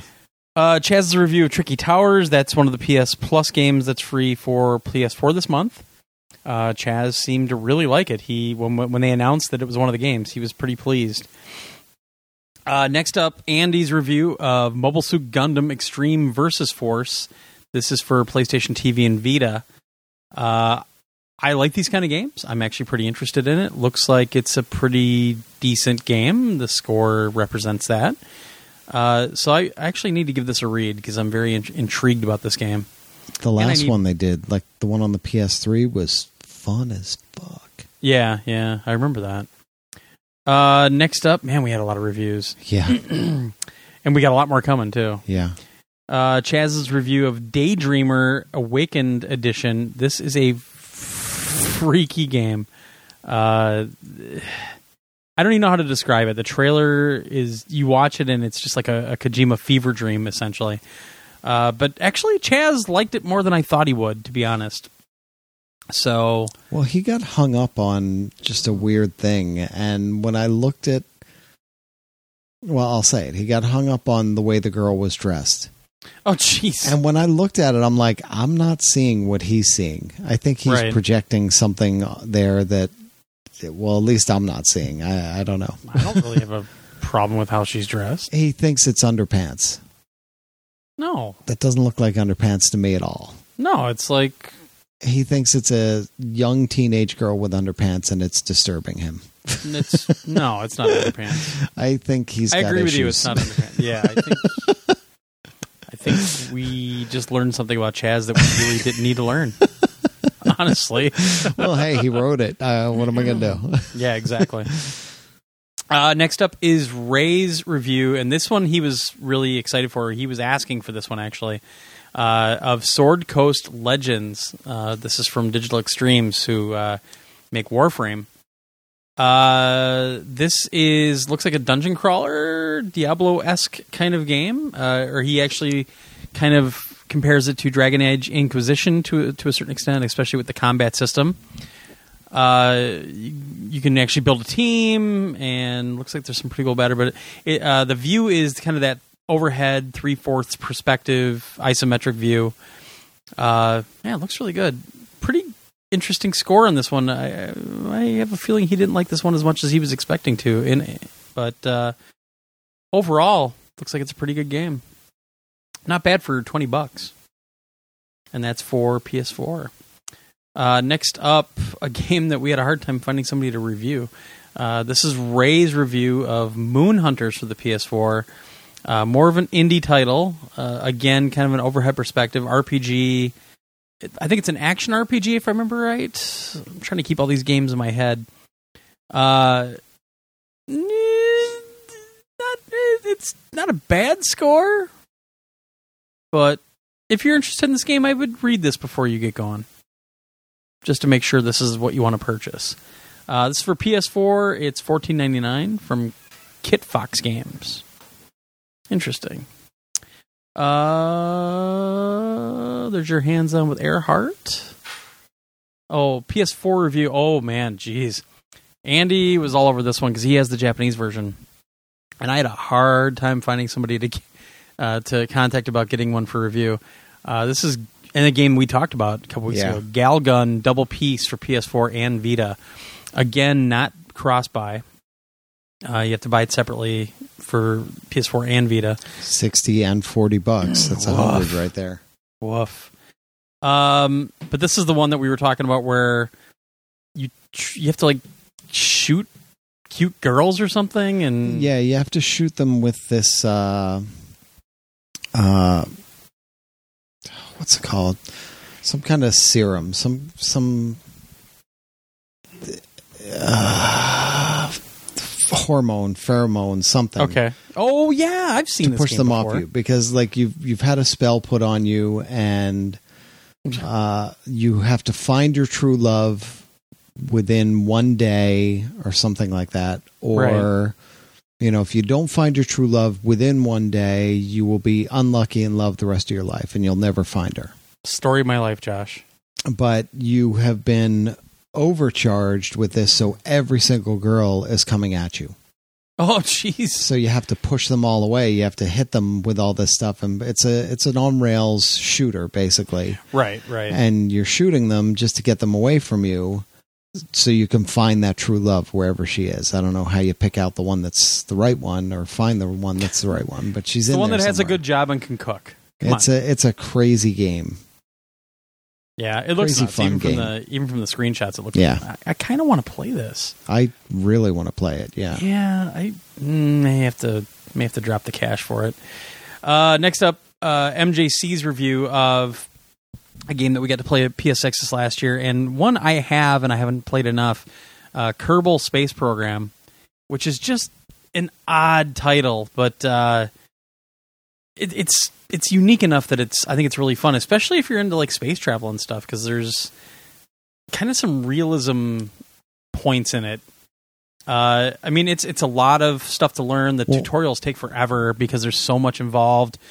Um, Yeah, it's it a wa- lot of physics. It it's a lot of real physics, and you really have to learn how to build a rocket and Yeah. really how to launch the rocket. It's very slow. It's very educational, yeah, and yeah, it is what it is. This was on my Steam wish list forever, and even when it dropped in price, I was like, "Well, it's probably not even going to run on my computer," so I never bought it. And I was like, "Oh, it's coming to the PS4, nice." yeah, But yeah, I have it, but I haven't had a chance to play it at all either. So right. that's one of those Yeah. ones that yeah, looks cool. It's uh, I'm I, I had a lot of fun with it. I just really need to sit down and fi- I haven't even finished the tutorials yet because I mean there's there's a Yeah. lot of it. Yeah. And but it, it, I like that the tutorials are, are as much as they are because it it doesn't rush you through because there's so much to learn.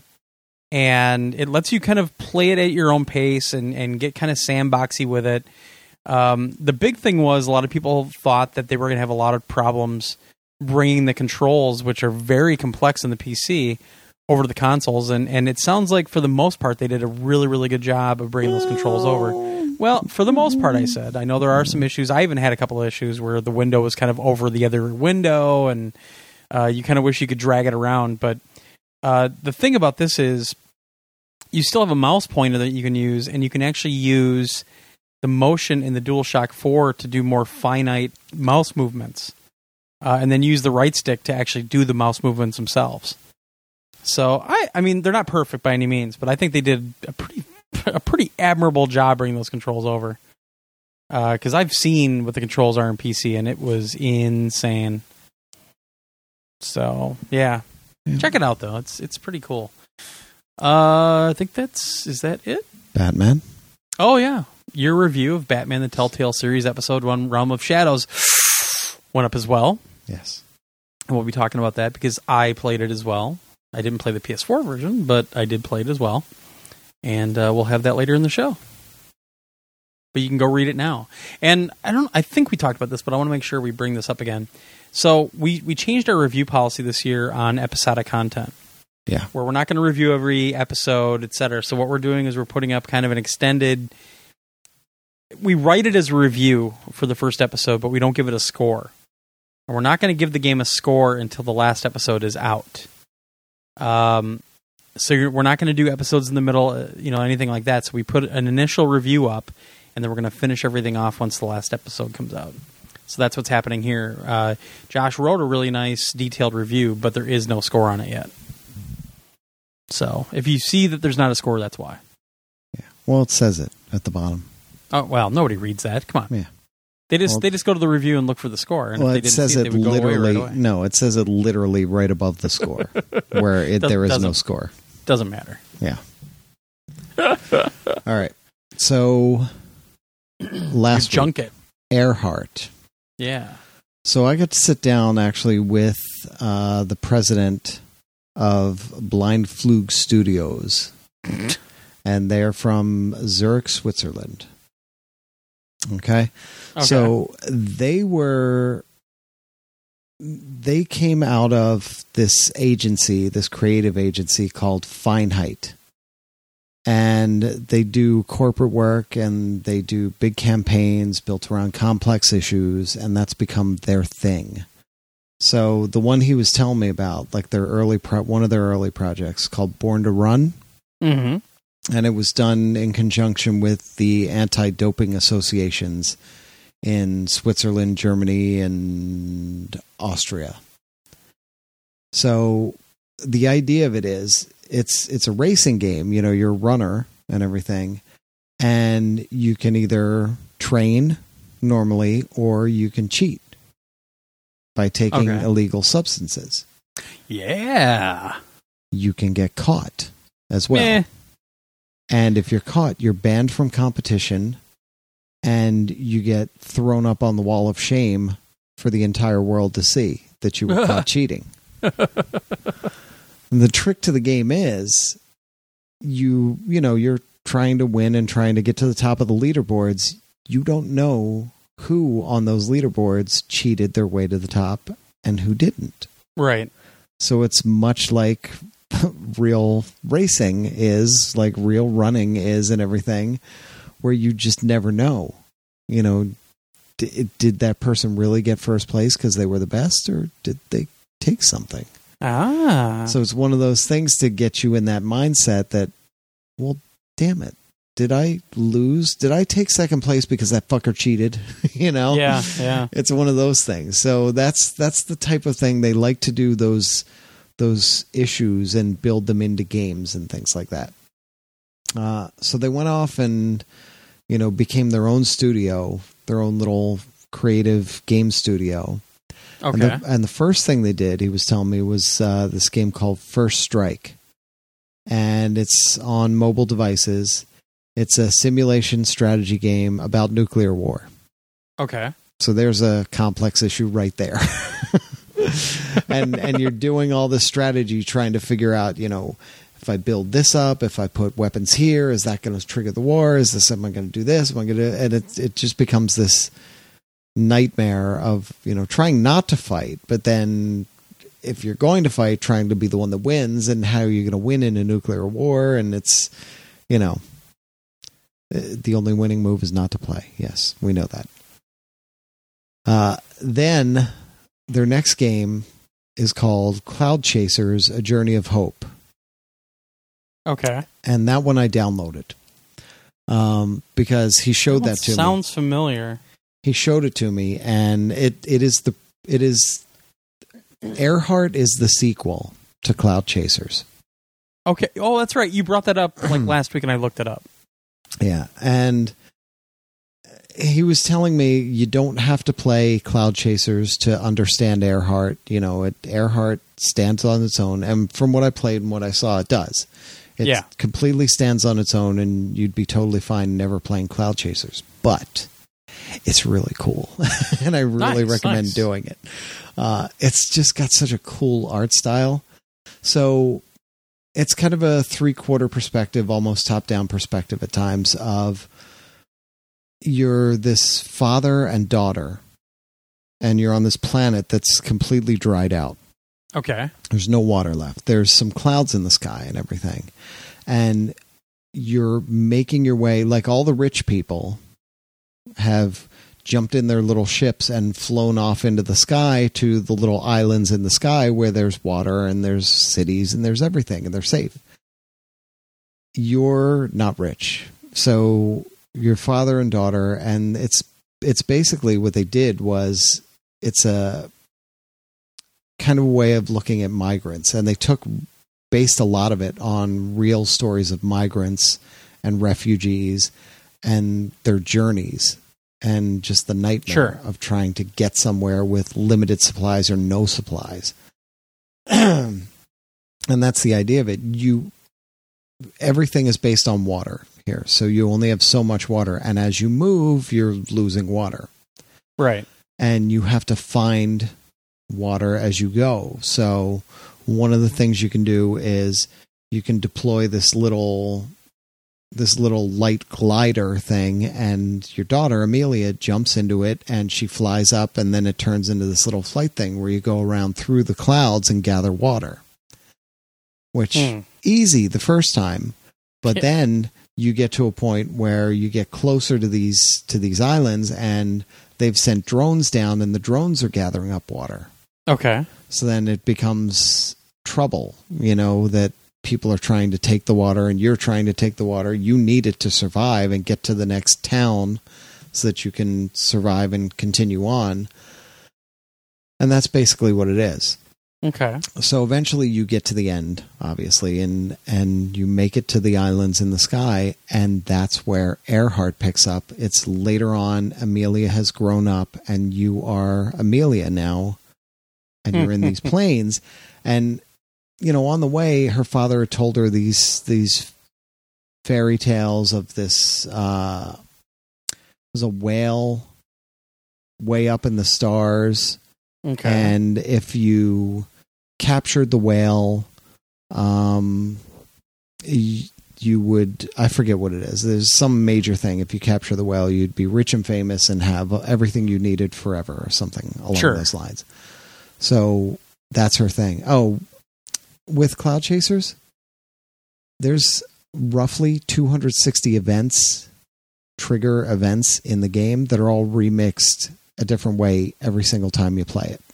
That's interesting. so you could i mean you could play this thing forever Sure. essentially. Sure. um but back to Airheart so now Airheart it it is a direct sequel to cloud chasers because now you're amelia all grown up and you're building these planes to make your way up to the stars the way it's built so your base your hangar is at the bottom level when you fly out of your hangar the plane points straight up and flies straight up, up, up, up, up, up, up, up, and then hits level and levels off. And that's level one, essentially. Okay. And think of a series of concentric circles that get larger as they go higher. Sure. and that's how it works. There's I think 12 levels. Hmm. And each level gets wider and wider and wider, like larger and larger. The enemies get more difficult and everything. Now, the way it works as a roguelike, you're up there and you're flying around and you're fighting the sky pirates. They're all shooting at you and you're trying to get resources. You're trying to shoot them down and gather up the oil and the airplane parts and things like Mhm. that. You can gather health there too, but if you start to lose your health and, and your plane is in trouble, you can hit the uh, down button on the D pad and dive back down to your your hangar. But you have to aim for that little runway right in front of your hangar, and you're pointing straight down and flying straight down. Not too bad when you're still in control of your plane. Right, right. and not too bad when you're on the lower levels. Say you're on a higher level and it's, you know, a much wider circle and you're way off in the corner and you get hit and now you're in an uncontrolled dive and your plane is on fire and it's really hard to control trying to get all the way back over to where your base is Right. and land it is a huge pain in the ass. It's a nightmare Oh, wow. so that's one of the things you have that risk reward you have to kind of decide you know did i gather enough can i i should just dive down now before they before i get shot down and it's really freaking hard to hit Right. the runway at that point. Huh. so you can you know you can fight fight fight and then dive back down. You've got all your parts there. You can sell them. You can you know use them uh, to you know uh, upgrade your plane and everything and and do all this, all that stuff. The other interesting thing and this is where they get into their complex ideas and stuff like that hmm I kept seeing these little things. I'm like, what is that little thing there? Those those little. He's like, oh, those are flying fish. I'm like, okay. Of course. so flying fish. And as we went up to the second and third level, you could see they get bigger and bigger, Right. uh, and they're easier to see. Well, the flying fish, they're scattered around the levels. You can catch them, and you can sell them to these neutral fishers and traders and stuff that are within the levels and everything. And you know, you so, can, you know what this reminds me of a little bit? Obviously, not in the gameplay, but just in the style, uh, or not even the style, but just how they're doing the different layers is um, flow Mhm. a little bit, where Yeah, you can yeah, go into the different. Yeah, yeah. Yeah, it's very much like that. Yeah. That's a perfect analogy for it. Um, so with the fish, this is the crazy thing. There are 12 species of fish in the game, for, you know, Okay. one on each level. And their population just grows naturally. Okay? Okay. So you can fish around the level, grab a bunch of them, take them and everything, and they'll eventually replace as they go. The trick to this is the overall population of fish in the entire game yeah. is shared by every single person playing the game on their own. Oh. So if all the players start to overfish or try to hunt them too fast and too often, you could completely wipe out the fish in the game. Oh wow. Okay. Yeah. so you could screw everything up really bad. Sons Um, bitches. so I mean the the game is just now it's just been greenlit uh, on Steam. Uh, I should say this is coming to consoles in 2017. Right. Okay. It's it's in Steam Greenlight right now. They're they're looking to do they're looking to get it up uh, for like a pure beta test, just for feedback and everything.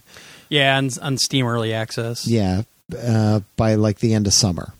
Okay. Um, so and that's all they they just want feedback and they want to see because what I played was a pretty solid version of the game already. Yeah. Um, and I was playing it on PC um, with just like an Xbox controller. Um, Sure.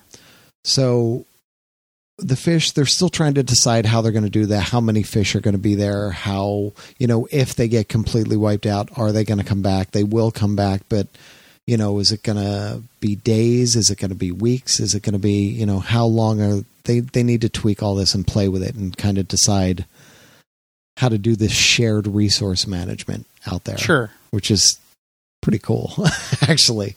Um, so with your oil and scrap parts and everything that you have, you can upgrade your planes. Um, there are five different types of planes.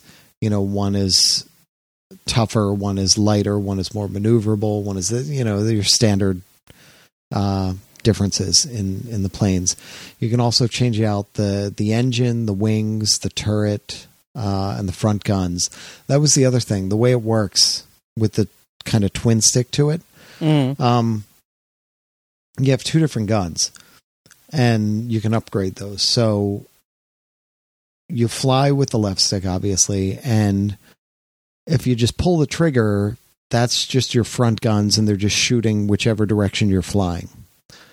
With the right stick, you can aim a little reticule, reticle, whatever you want to call it, uh, Yeah. wherever you want. Aim it in any direction, and pull the trigger, pull the other trigger, and you'll shoot a different gun in that direction. Right. So that's kind of how it works. And it actually it took me a minute to get it, and I was like, oh, oh, and I see. And I, it's very quick to pick up, very easy to pick up. The other Hmm. thing, you have a harpoon, Okay. and the harpoon you can use on larger fish to to get them and and drag them down, or Sure. on larger planes. Ah. So larger planes can also have like big shields and everything. You use the harpoon to yank the shields out and then attack the planes, or you can grab a smaller plane with your harpoon and drag it right down to your hangar and use the parts. Mm. So there's a whole bunch of different little things in there. It's really cool. And the art style is just awesome. It's it's kind of it's not low poly, low res, but it's it's somewhere in between. It's fractal Yeah, it's, it's colorful. in play very colorful. Yeah. Yeah. I'm watching a video of it right now, by the way. Yeah. It's it's a really cool game. It's a it's a lot yeah, of fun. I really like this. So yeah, I I got into it a lot. I was really really digging it. Um, so, like I said, it's not going to hit consoles until 2017. Uh, but they're working on it now. It looks really good already. Uh, they've been working on it since February, I think, Okay. and it's in good shape already. You know, Yeah, it's it's gonna it's gonna do that early access on Steam. They're gonna get all the feedback, and you know, put out go for the f- full version, the final version, uh, sometime early to mid 2017, maybe Nice. or late. I don't know. Yeah. I'm just. yeah, it- He said 2017. I'm just hoping early. yeah. Um, but it's cool. Yeah. And we talked about getting one of the guys to come on um, Sure. when they get closer to you know some milestone to get somebody on the podcast to talk about it. So I might also try to get one of the guys from Li- Limited Run Games on the on the podcast. yeah, that'd be cool. Talk a little bit about you know uh, what their motivation was besides being nerds like us to try to get Hmm. physical copies of all these games done, but just kind of what they've had to do. I'm really interested in that. Yeah. So Oh, you cool, didn't. man. You didn't do uh, last week on Daily Poll for the 29th. Everybody can go to psnation.com and check that out for themselves. well, I'll just say. Uh, let me see. Oh, it was a lot of San Because Diego. You Comic-Con. didn't have it. You didn't have it in the in the Skype thing. No, well, I didn't have the other one in the Skype thing. You just pulled that out of nowhere. Yeah. Uh, so was you weren't looking at the scrolling thing at the top? That was your problem. Uh, no, probably. So San Diego Comic Con questions, uh, PlayStation Plus questions, Comic Con questions, Mhm. Comic Con questions. All right. So a lot of Comic Con. SDCC. Yeah. SDCC. Yep. So go take a look at those. Yeah. All right. So then, Bandai Namco, um, Yeah. Namco Bandai, whichever way you want to say it, depending on which Bamco. country We just say you're in. Bamco. uh, thing I get to see. every I, they do this every year, and technically I was there for an hour, and I really had to only be there for an hour because I had to get over to Brooklyn to play Batman. So unfortunately, I didn't get to play a whole lot. Um, but the stuff I did play, I played Tekken Seven. Yeah. Oh, you get to play it. Man, it looks good. Oh yeah, it's, it's they're Oh doing it on gosh. in Unreal Engine, and Yes. we Andy and I got to see like an extended demo of it, but I I didn't play anything that day, and I I know it was playable out in the in the area, but I just didn't get a chance to. yeah, It is gorgeous. it's good. It's really good. it's crazy with these fighting games going to Unreal Engine because that uses it. Street Fighter Five uses Unreal Engine. Um, or no, yeah, they're using Unreal Engine. I think there's another one too that is. Yeah, I can't remember which one it is. Yeah. looks beautiful. It's it's. I mean, it was built for this generation. Oh yeah, definitely. and it's gorgeous. They have a ton of the historical characters. They have a bunch of new ones as Yeah. well, uh, which is really cool. Uh, he threw me in. He's like, "So you, you play fighting games?" I'm like, "Well, not that often, but I'm a button masher, you know." And I haven't played a fighting game in a couple of years, probably. Jeez. which I just I, I've had other stuff to do, you know. Sure. So I was like, look, I'm a button masher. I, you know, so let's do this. And the first, the first character I played, um, I, I lost in the third round and I was like, okay. So he's like, well, try out, you know, here. And he brings up the full roster of characters and I'm looking at all of them. I'm like, oh my gosh. And I'm recognizing some of the old Tekken ones and everything. sure. I'm like, look, I own all these. I own like every Tekken game back to the PS1. And I own every Street Fighter game back to the Genesis, and I own Sure. every yeah, Mortal Kombat game back to the Genesis. I just, it's just I don't play all of them. You know, I recognize the characters, and I, I played them more back then. Like Street Fighter Two on the Genesis, I played the crap out of that, and I had Yeah. my my Chun Li, and and I was, you know, I knew my shit. But now, forget it. Um, there's just no way now. So he's like, well, take a look at some of the other characters here. He's like, this is a new one. This is a new one. You might do well with this. She's she's pretty good. You know, she's got some good moves. And I was like, all right, I'll try her. So I go through and I beat the shit out of the first character like Yeah. easily. I was like, well, Well, yeah, that's usually the case. yeah. And I said, well, all right. Yeah. All right. So we get to the second one and, you know, boom, boom, boom, beat the shit out of that one. I'm like, okay, now I'm dead because now we're into the third character and there's no way.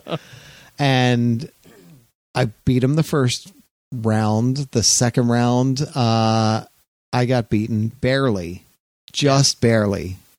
And the third round, it came down to we were both with like like the tiniest sliver of health. and I hit him and knocked him out. And I was like, holy shit. And the guy's like, I was like, and I, I turned to him, I immediately turned to him. I was like, all right, so your game is broken because there's no way I could win like three against three different opponents. It's just not possible. So clearly, this needs a lot more work before it gets released. Yeah. And he laughed at that. And yeah, so it looks Nice. amazing though. It plays just beautifully. It's so smooth and Oh yeah. it's gorgeous. um, next to that was Dragon Ball Xenoverse 2. Nice. Two kids were playing it. so Of course. I didn't actually get to play it, uh, but I watched them for a couple minutes. That is also built for the PS4 and Xbox One and all. Uh, there is a huge hub in that game where Yeah. up, up to 300 players can be online together. And you can fly now in the hub, so you can get around a lot easier. It's crazy. There's a ton of customization in it. It looks amazing.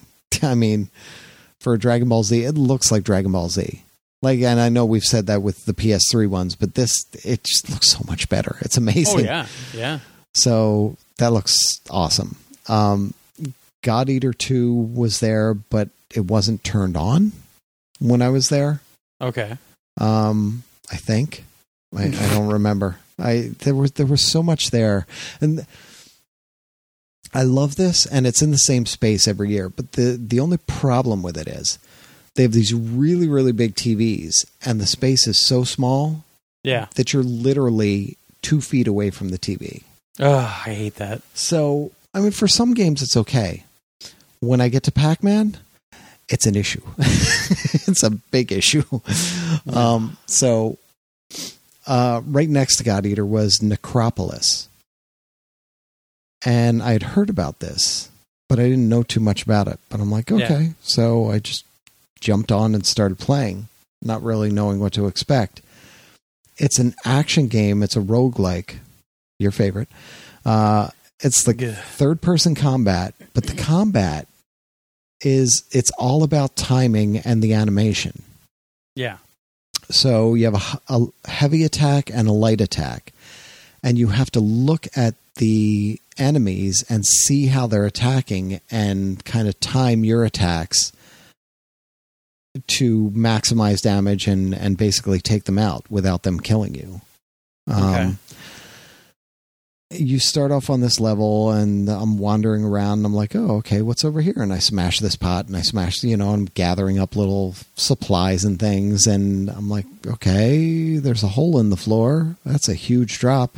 Oh, fuck it. And I just jump in and you hit. And that's basically you're going down, down, down, down, down, level to level, trying to find your way to the exit Okay. Uh, the crazy thing is as you're going down the dungeon is building itself as you go so it changes every time you play but it's even changing as you're playing so if Sure. you go in one direction the the dungeon could change completely back in the other direction and there are special areas in the game where if you're not thrilled with what you're coming up against like in terms of enemies and the way it's laid out and everything there are areas in the game that will let you force a new layout. Like it'll basically regenerate the dungeon for you right there. Yeah. So, you know, you've got upgrades, you've got potions that you can make from the collectible things you find around the levels, and there's um, books that you can use to learn spells, and it's a ton of upgrades and things like that. Um, I didn't know what I was doing, but I was just messing around with it. It's it's a weird low poly, low res, not not low res, like high res but low poly count Okay. um, kind of a game. Uh, very unique look to it. Very dark. And What's Um, the name of this one again? Necropolis? Okay. Necropolis. Pretty cool. Uh, people who are into roguelikes might really like this. I think. Okay. Mhm. Uh, Sword Art Online was there. Hollow Realization. I did not get to touch it. Sure. Um, right next to it was Tales of Berseria, Okay. which is another Tales game. I did play that um, because one of the um, one of the people from Namco, I see her there every year. We we talk to each other on Twitter every now and then, and she's like, "Oh my gosh, you're here!" And I was like, ah, "I'm here." and she's always with these games. She's always with the Tales and the Sword Art and and those games. But she was talking to somebody about Sword Art, and she's like, "Okay, okay, here. Did you play this yet? All right, you play this, and I'll talk about it." She's like, "Problem is." This is the Japanese version. We don't have the English translation yet, so it's all in Japanese. nice. Just go. so she's explaining it, and I'm half listening to what she's saying because I'm trying to not die, and I'm trying to go through this game. Um, you play this person called Velvet, I think it was. Um, she, she's very angry about something in her past. Uh, she's running with a group of pirates now, and they're moving from island to island. And the battle system is actually the cool thing. It's different. It's a different take on the battle systems from the Tales games, from what I was hearing. Um, Right. But the way it works, you chain your combo attacks in real time when you get into battles. Yeah. So you can, you know, boom, boom, boom, and then it executes on the screen as you're going. And it's just, I was button mashing most of the time. But at the same point, I was like, oh, if I do this combination, I get this. Oh, and I've got this combo, and I got this combo.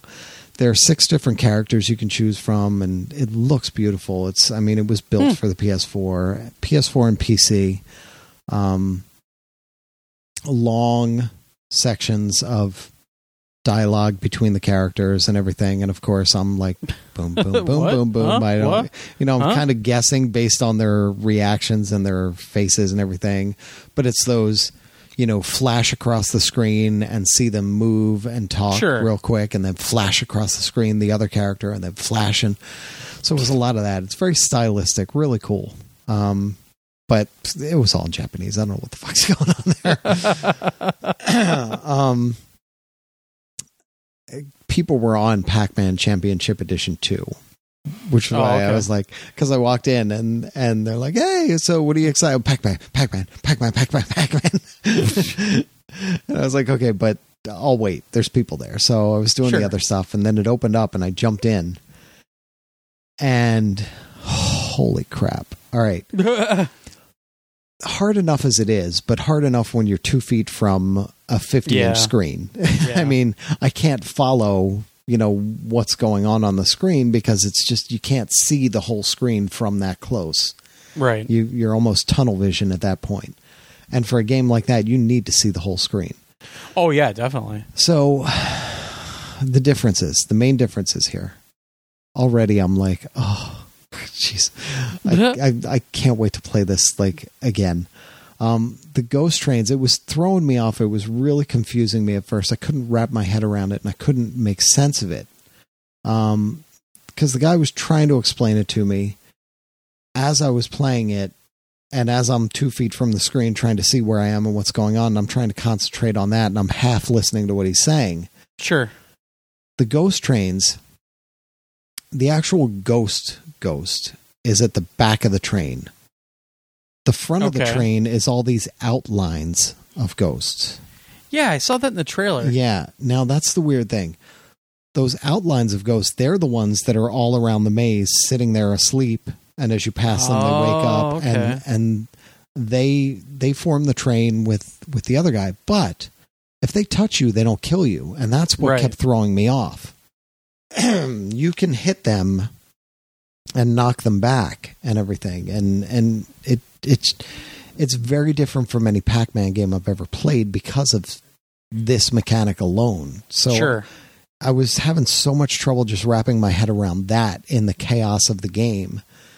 And every time I hit it, I'm like, oh, I'm dead. Oh, no, wait, I'm not dead. And then I'd hit the, I'd, I'd knock through them all and I'd hit the actual ghost. And I'm like, I'm dead. Oh, wait, I'm not dead. Wait, what just happened there? Because you can hit them like once or twice Sure. and kind of lose health. And then when you hit them, you're dead. Hmm. So it was it was a lot to wrap my head around. Then the jump pads come in come into play. Right. Fine at first, you know, you hit the one and you jump straight across to the other side and land over there and continue on. Right. so I play up at a higher level and I hit the jump pad and it jumps me diagonally somewhere else. Oh Jesus. And because I'm so close to the screen and because I'm in this tunnel vision, it jumped and I'm like, wait, what, what, where the fuck am I? What just happened? What, what? is it is it random where it throws you, or No. are there ramps that are like you're There you is- this ramp you're going to go to a corner? Well, there is a thin line. As you come to that, there is a thin line that appears on the screen that will show you where you're going to end up. Okay. But, like I said, two feet from the screen, tunnel vision, chaos. Oh yeah, yeah. I no, didn't I've, see it, I've been I through was- that multiple times. I know exactly what you're talking about. I was baffled. I'm like, what just happened? Where am I? I'm so confused. Ah. yeah. and I didn't know what had happened. And then it, then I saw it. Then I noticed those lines and I caught onto it. But it's chaotic. It's crazy when when you mix that in. I mean, when I'm sitting back on my couch and I'm playing it, I'll be able to take it in and understand it better. But Sure. oh my gosh, it's freaking crazy. Now beyond that, the fruit is down there, you know, at the bottom of Mm. the screen and uh, like Pac-Man Championship Edition, you clear out this stuff and you have to eat the fruit to move on. Sure. Sure. Well, you go to eat the fruit and the fruit t- shoots off in another direction. And you're like, fucker. And you have to chase the fruit down. And it's Oh, it's moving all over the board, like running away from you. So to- it's like Ms. Pac-Man. it's well, no, it's like much faster. And oh, okay. it sits there and waits for you. and then you come after it and it goes, "Oh yeah, bye," and takes off. Oh, my It just shoots across the screen. You're like, "Fuck!" and you're being chased by the ghost, and you're trying to catch the fruit, and it's and when you catch it, you know everything pulls back and then drops away, and you drop through the you drop Yeah, you see that in the trailer and too. down into the next maze, which is down below, and and you're dropping from one to the other to the other, and it gets harder and it gets bigger and it gets, and then when you finally eat the power pellet and you and they turn blue and you can go after them, they'll all go off in their own directions. You know, they're all running from you, but these lines appear throughout the maze and some of the lines will connect with each other and some of the lines will not. Well, they're going to stay on those lines. okay. So you have some rough idea of where they're going to go, Hmm. but where it has a split, you know, they could go this way or they could go this way. Well, you don't know. so, Yeah. and it also spins the maze at like a th- at like a Zaxxon almost kind of angle, like at a really sharp angle, and it becomes very 3D. And you're chasing them down, and it's it just it's chaos. It's crazy. It's absolutely nuts, and I love it. I can't wait to play more of it. It's so cool.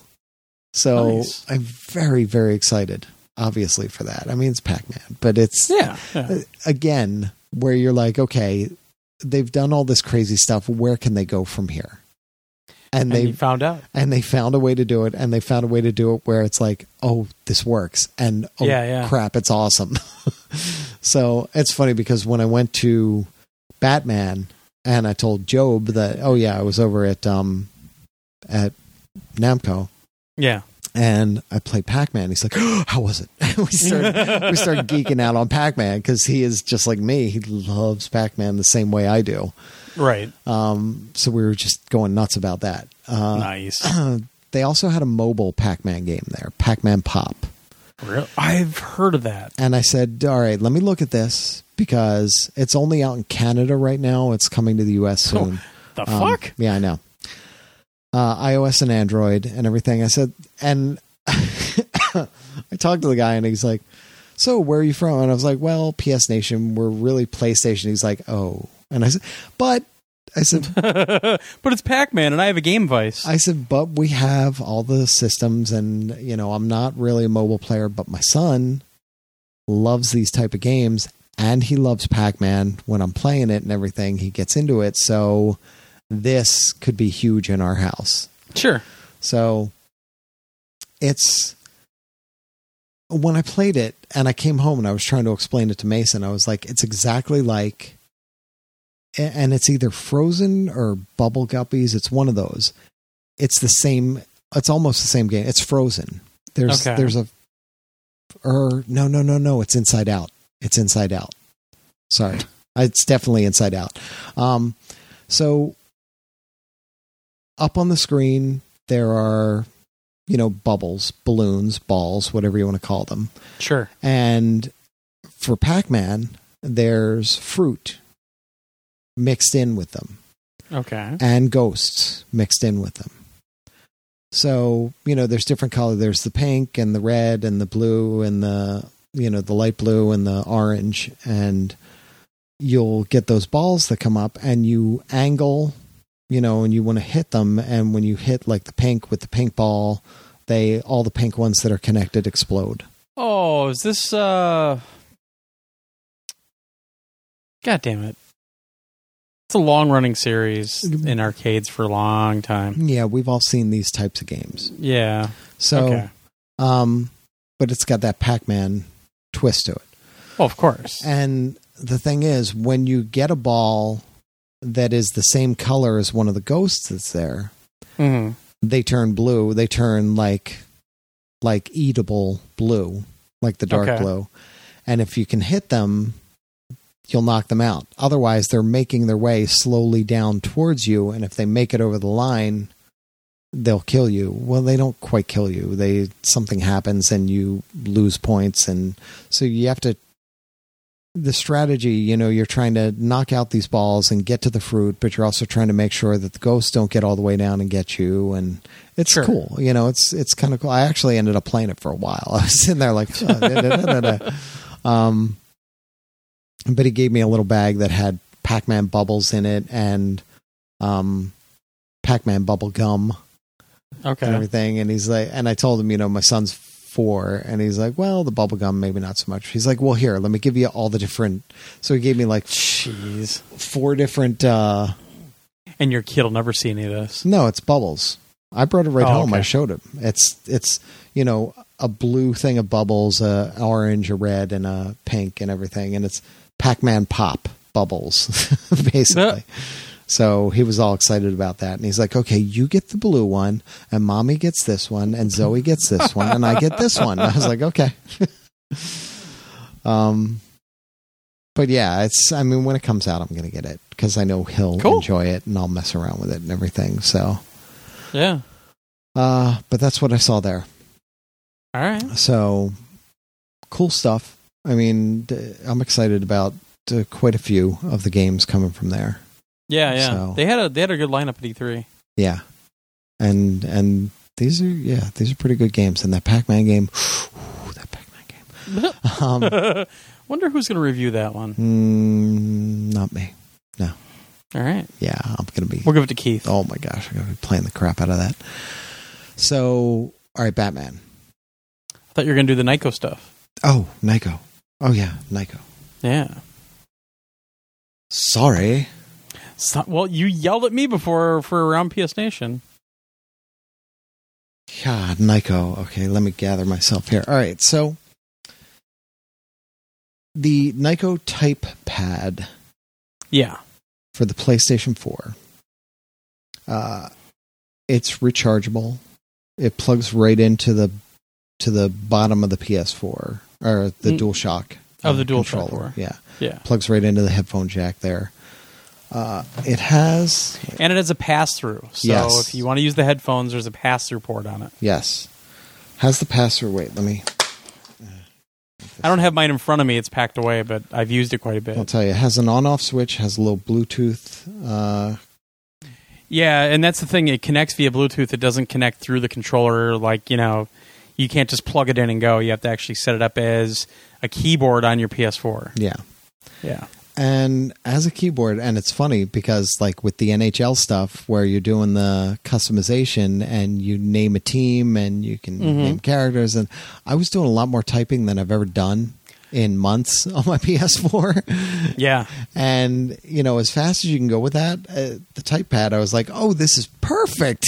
and I, I actually like that. the feel of this one quite a bit. Yeah. This is the best one I've ever used in terms of the feel. It is really nice, and it has like a little thumbstick up in the corner Yep. that you can use to move around and everything. It's it is actually a really nice pad. Yeah. Um, and it when you snap it on, it snaps on real easy, snaps off real easy, and you really don't even notice it there. Like it's not it's not in your way at all. Uh, Yeah. It feels it's funny. It's a lot like because I used to have one for well, I still have it for the 360, uh, and the way that 360 controller was built and the pad that they had for it, it snaps in perfectly and flush, and you know, it, right. Right. it you'd never even know it was there. And it's Yeah. this is the same way. So if you're not comfortable with the keyboard on screen on the PS4 or you're looking for something like this, this is actually a really good way to go. yeah. Yeah. I like it. Yeah. I like it a lot. And it's got a little speaker at the bottom of it too. Right. Um so that's pretty cool. And it comes with its own charging cable and everything if you need it. Mhm. So the modular charge station. Yeah. So And- this is the one that originally it showed up like right before I went out to your house for Extra Extra Life, Life, like two yeah. years ago. And we had it here. and we opened it up and i'm like wait a second because it, it it's the one that sits on top of the ps4 you plug it in in the front to the both usb ports and then you put these little nodules on the controller and Yep. that's how it charges you just set it in the top and we like right away we're looking at like wait a second it's using both usb ports how do you like do anything else with the USB ports because Yeah. there was no way to there was no pass through on it basically. Yeah, the original one that was it. It ate up your two USB ports and that was it. You were Yeah. you were out. It, it was just the dumbest design. yeah, so they did a revision of it and that's the one I have which Yeah. What they did was on the back of it because you know this thing like you said it slides into the and it sits on top and your controllers sit on the top of it um, the very back of it has two usb ports Right. essentially so it does a pass through there where you can actually connect to the back which is nice because i was always like eh, i'd rather connect to the back Yeah. um, so very simple. You just take it out and you plug it in. It comes with this little protective mat that you can put down on the top of your PS4 so that it doesn't scuff anything up, Right. and then put this uh, piece on top of it. Um, the little jobbers that you plug onto your onto the back of your DualShock, they're tiny. Yeah. Luckily, they're they have mag- magnetic properties to them. Yes, they do. and that's the saving grace in my opinion. Yeah. Because I popped one out one time by accident, like my hand ran by it, hmm and it actually kind of stuck to the controller. Yeah. Because I would have lost that thing right away. So yeah, they they are magnetic, and it it plugs right into the USB port on the back of your DualShock Four, and then Yeah. it sits underneath flush, and it's really really tiny, so it's never in your way when you're holding the controller. And when you put it down onto the system, it just kind of magnetically drops in and locks into place and starts charging. Right. Works really well. the downside is it only works if your PS4 is laying flat. Right. Um, if you have a PS4 standing on its side, it will not hold it in place. So Nope. you cannot use it unless your PS4 is laying flat. Right now in my house, and I had to take use the one upstairs. I had to move things around to make this work and try it out. And I mess, you know, I had it on there for a while, just messing with it. The only PS4 in my house that is laying flat is the 20th anniversary PS4. Mm. I'm not putting this thing on the 20th anniversary Yeah. PS4 because this thing is all black. And yeah. if you have a custom PS4, if you have like the the Batman one or the the Destiny one or or any of those, you might not necessarily want this on there. Um Yeah. because it's designed to mimic the the shape and the style of the PS4 and it does that really well, you know, and it sits on there and it it is this big clunky thing that's sitting on there, but it it's pretty flush and it's pretty flat and it's not huge. You know, it's not like the hard drive thing that sits on there and Right. Oh doubles God, the no. size yeah. of it. It's it's pretty small and for a way to charge your controllers and just have them right there sitting on top of your system Yeah. you know if that's how your system sits and it's not in a place you know if it's in a place where you can just drop your controllers on it it's it's well it works really well and it also puts the two USB things in the back if you don't want USBs hanging off the front of your system Right. which you know is something I usually would rather I, have. I also like that it's got indicator lights on the front to tell you if they're charging or not. Yeah. Yeah. It has the little indicator light on the front. And I mean, you can see the moment I put it on because my controllers were sitting in the Power A thing that charges them. So they were, Right, they were always charged anyway. And the moment I put it on, like it lit up briefly and it was like, okay, I'm charged and Yeah. turned itself off again. But you could see it. So yeah, it's actually really nice. Um, if and and that's that's the if you know if you have that type of setup where your PS4 is out and it's in a place where there's room to put controllers on top of it Right. because I know some people have them in like an enter in in a shelving system and there is not room on top you know there's maybe a half inch or an inch above and there's no room to drop a controller in there and put it on top Right. um, so you have to take those things in, into account when you're thinking about this. Um, if either of these are something you want, um, or I mean the the charge station is something you want. Um, but otherwise, it works really well. You know. so I've I've been using it for a long time. hmm I've had it for months. I still prefer the Power A for a couple of reasons. Uh, it's it's I th- I think it's a little clunky sometimes when you're trying to reach back to the second charge spot. Uh, but the other thing that I really like about the Power A is that the Power A is a fast charger, hmm and I think it just seems to work a little bit better with the controllers. I already had, and, and this might be coincidence, but when I've been using this one, I had one controller where now the battery went to shit, Hmm. and it won't hold a charge. And I don't know if it's because of the Nyko or you know, it's just because it was a newer controller. It wasn't it wasn't brand new, but it was a newer one. It wasn't my original or anything like that. And the battery just literally just won't hold a charge anymore. Hmm. Uh, the other thing I don't like is like we mentioned before, those little those little devices you got to put in the port. They're just, in my opinion, they're a little bit still, they're, they're- or there's a risk to losing those things. And if you do, Yeah. then you got to order a different one from Nyko, I'm sure. And That that was my fear when I pulled them out. I was like, ooh. I mean, you Yeah. don't want them to be big. You want them to be really small, so they're out of the way when you're holding the controller. right, You definitely want that, but at the same time, like like I, I think back to the the ones that Sony did for the DualShock Three, yeah, and that one, the part that would well, see, you can't really do that on the DualShock Four because of the light bar. I see why they didn't do that. Um, with the DualShock Three, with that one, the part that snaps into the USB is you know there's the little thing that goes into the USB, but there's a big black plastic piece that's sort of oval and sits right, on you know so it's bigger up there. It's Right. still you never feel it and you never touch it, but it's there so that with- it's not a tiny thing that you could lose. right. With these, I always found myself when I was waiting for something to load or whatever, I would always find myself pushing on it to make sure it was in the in the slot constantly. I mean, I was like OCD with it. Yeah, Whereas the Power A, it's just there, and you yeah, just click it in and go. Clicks in, yeah. Um, I mean, obviously, it's a, it's a separate unit that requires a separate power supply, but uh, at the end of the day, I just really like using that Power A charger way more than I, I think this is a solid charger. And by no means is it something that I would say don't buy it. It works really well, and if you're tight on space, especially, or if you're tight on power cords or whatever, I think this new Nyko is, is definitely worthy. Yeah, it is. And like I said, it really depends on your setup. Yeah, Unfortunately, my current setup, it doesn't work for me.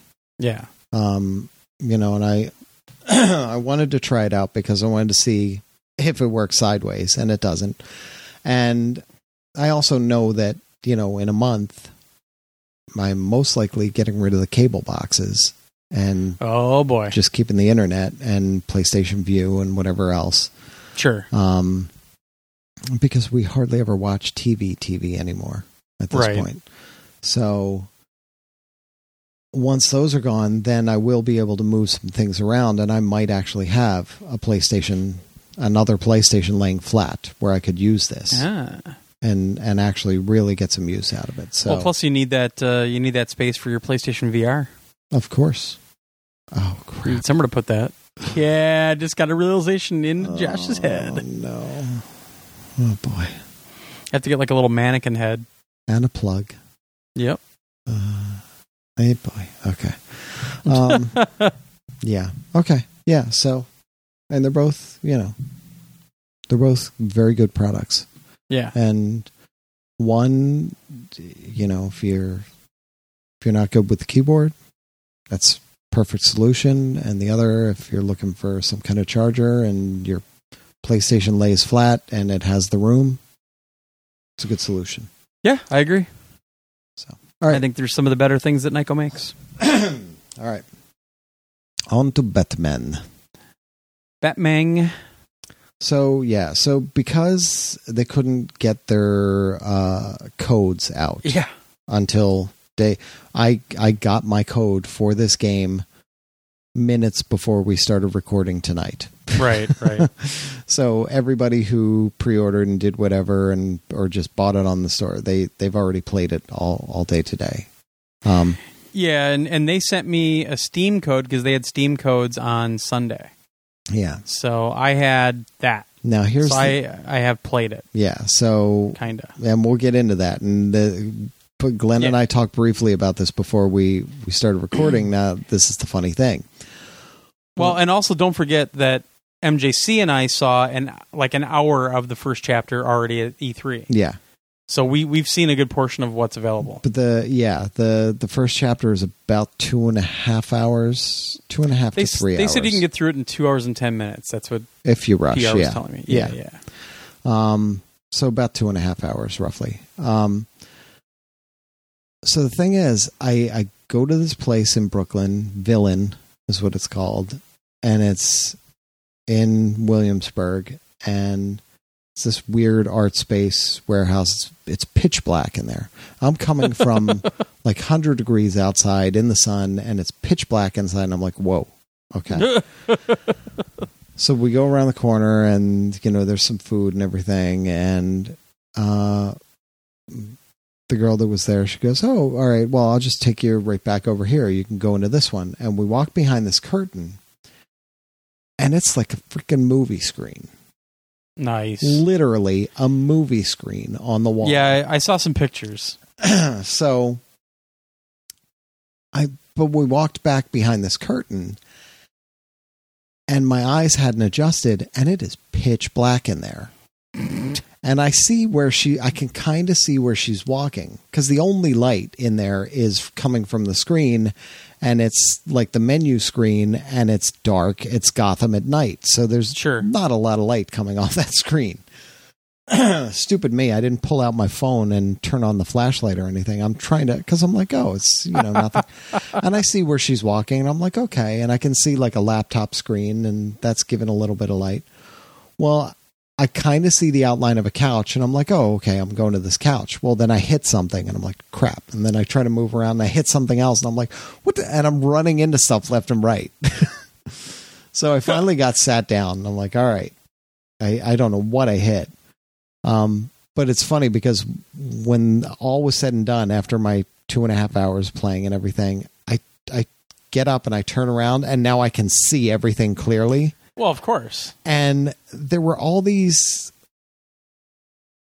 little wooden boxes and crates and things all just kind of piled mishmash into some crazy pile to make it look all artsy and everything. I was slamming into those left and right because I couldn't see them. They're all piled up around and behind the couch. Which it was just funny. I was just like, well, that that's just weird because my eyes couldn't adjust. So, Sure. um, but I sit down, get the headphones on. Now I'm playing on a PC. Um, because that was the version they had. It- It's Sure. it's off a laptop. I mean, I don't think it was an Xbox hidden back there somewhere. Uh, I was using an Xbox controller, but you know, it was, it was wired to wherever it was wired to. I had headphones on, and I was into it. I mean, I've I've got this massive movie screen that I'm playing on, which was amazing. Uh, so I'm not going to spoil anything. Obviously, I don't spoil Yeah. things. Uh, Well, and MJC and I talked about it pretty at length at you know for E3 where it's kind of the duality between uh, being Batman and being Bruce Wayne, and, Yeah. and it, at least in the first chapter, what we saw, it was a lot of Bruce Wayne stuff. It was a lot about the choices you make as Bruce Wayne and and how the perception uh, comes into play. yeah, and it it goes back and forth. The, the other cool thing, the, it's a little touch, but it's it's kind of a nice thing. Right when you start, it says, "All right, pick your colors for your Yeah, yeah, for your gadgets. Uh, and it's just the glow color of it, whether it's blue, yellow, or red. And you can pick that, and that's what you've got as you go. right. Um, so when you jump in, you know the combat is it's quick time combat and everything. But what I kind of enjoyed about it was that you're not fighting the entire fight. It's not Rocksteady. You know, you're not fighting Right. You're not hitting every single triangle to do a counter move. and- Yeah, you're not doing the full fight and you're not fighting every single guy in there from beginning to end until the last guy drops. There's a lot of cutscenes where, you know, the bad guys are there and Batman goes, you know, just swooshes by and the, you know, behind Yeah. them and then he's up in the rafters and then he drops down and and then you've got a couple of quick time events where you you have to duck and you have to dodge and you have to punch back and you have to do your thing and then you get some more that you get to sit and watch as fight, fight, fight, and I like that. I was like, okay, this is I I can get into this. This is it's different from you know a lot of the Batman games I've played, but I like it. It's a, it's a good different. Yeah. Uh, you have to get your timing down, obviously. You know, Oh yeah. uh, and combat is different. Like you definitely didn't get to this last part where there there's a sequence where you're sitting on a rooftop and you're using drones to to assess the situation, Oh okay. And then you plan out all your combat moves. You say, "I'm going to come in here. I'm going to I'm going to do Oh. this. I'm going to use this. I'm going to use this environmental thing. I'm going to use this and do this and go to." And then you pick all that, and then you go. Yeah. And he does ninety percent of it. Every now and then, you've got a quick time thing to block or duck or whatever. But all the action happens, and it's awesome. You're like, "Oh my gosh, look at this! Oh my gosh!" Yeah, it's really did- cool. it's cool to see it that way where you're not you see this whole crazy sequence just go you know Yeah. and you don't have to worry about all right there's eight guys in here how am i going to take them all out uh, you have detective work i don't know if you saw any of that where you Oh yeah, yeah. where you really have to go in and you have to pick like okay this i see that the the aftermath of this crime scene and i see this over here this bullet hole and i think it matches up to something over here and you literally pick p- points in spade you pick this point and this point Right. and you match them together and you basically piece together the whole crime scene uh, which works out really well the it makes you feel like oh i actually accomplished something here Yeah. Which is it, it's a nice touch Yeah. to the game that I think a lot of the other ones haven't really hit. Yeah. Uh, the moral choices you have really and that's come into play. that's kind of the big twist with this one is that like I said, there's a lot more involved with some of the choices you make from that standpoint. Yeah. Where even choices you make as Bruce Wayne can affect how Batman is perceived or, you know, what how he's going to interact with some Oh, yeah. villains later on down the road. Yeah. And that makes a big difference in, well, in how it plays out right there, but then how it plays out as the, the rest of the season continues on. Because Right, right. by the end of this, you could be a nasty bastard that Gotham is like, oh my gosh, he's this terrorizing. You could be branding somebody that you catch. Yeah, you could be this horrible uh. thing, or you could be, you know, oh, he seems okay. Yeah. you know, The kinder, gentler Batman that just gives you a pat on the back and says, I'll give you another chance. and and that was the thing. I told Glenn I didn't put this in the review because it was. I was told I I came out and I said, look, this happened, and they laughed and they're like, okay, yeah, that that build you're playing is not the final build, and Right. you know, I'll just I'll double check and I'll make sure that that's not in there, but that's a bug. I'll make sure that we got that. Um, the bug that I ran into that I was telling Glenn about was I uh, I had a choice to really beat the hell out of a guy, break his arm, and do all these horrible things. Yeah. And each time it gave me the choice to do the horrible thing, I was like, nah, I'm going to do the nice thing.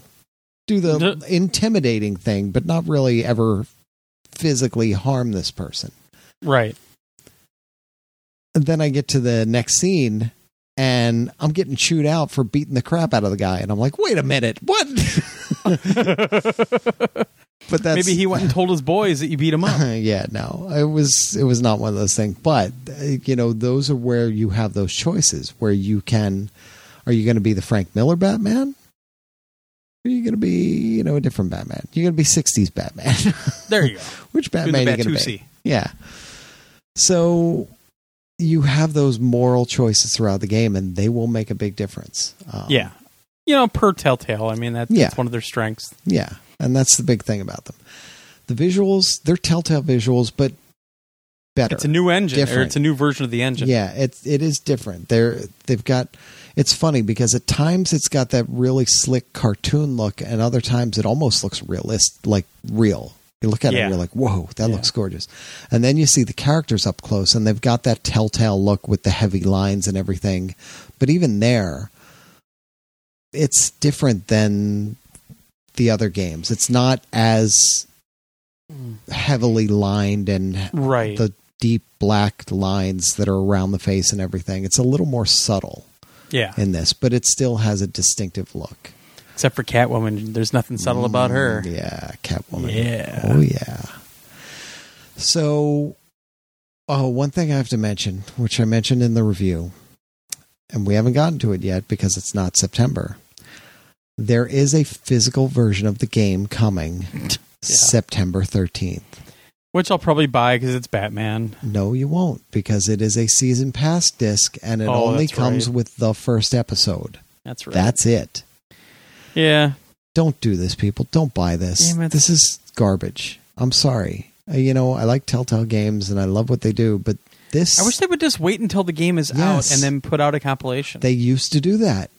They Yep. did that with their first bunch of games and then they stopped doing it. And I guess I, I I get the feeling that when they waited, the discs did not sell nearly as well Probably. as when they put them out, you know, Right. in the Uh. middle of or near the end.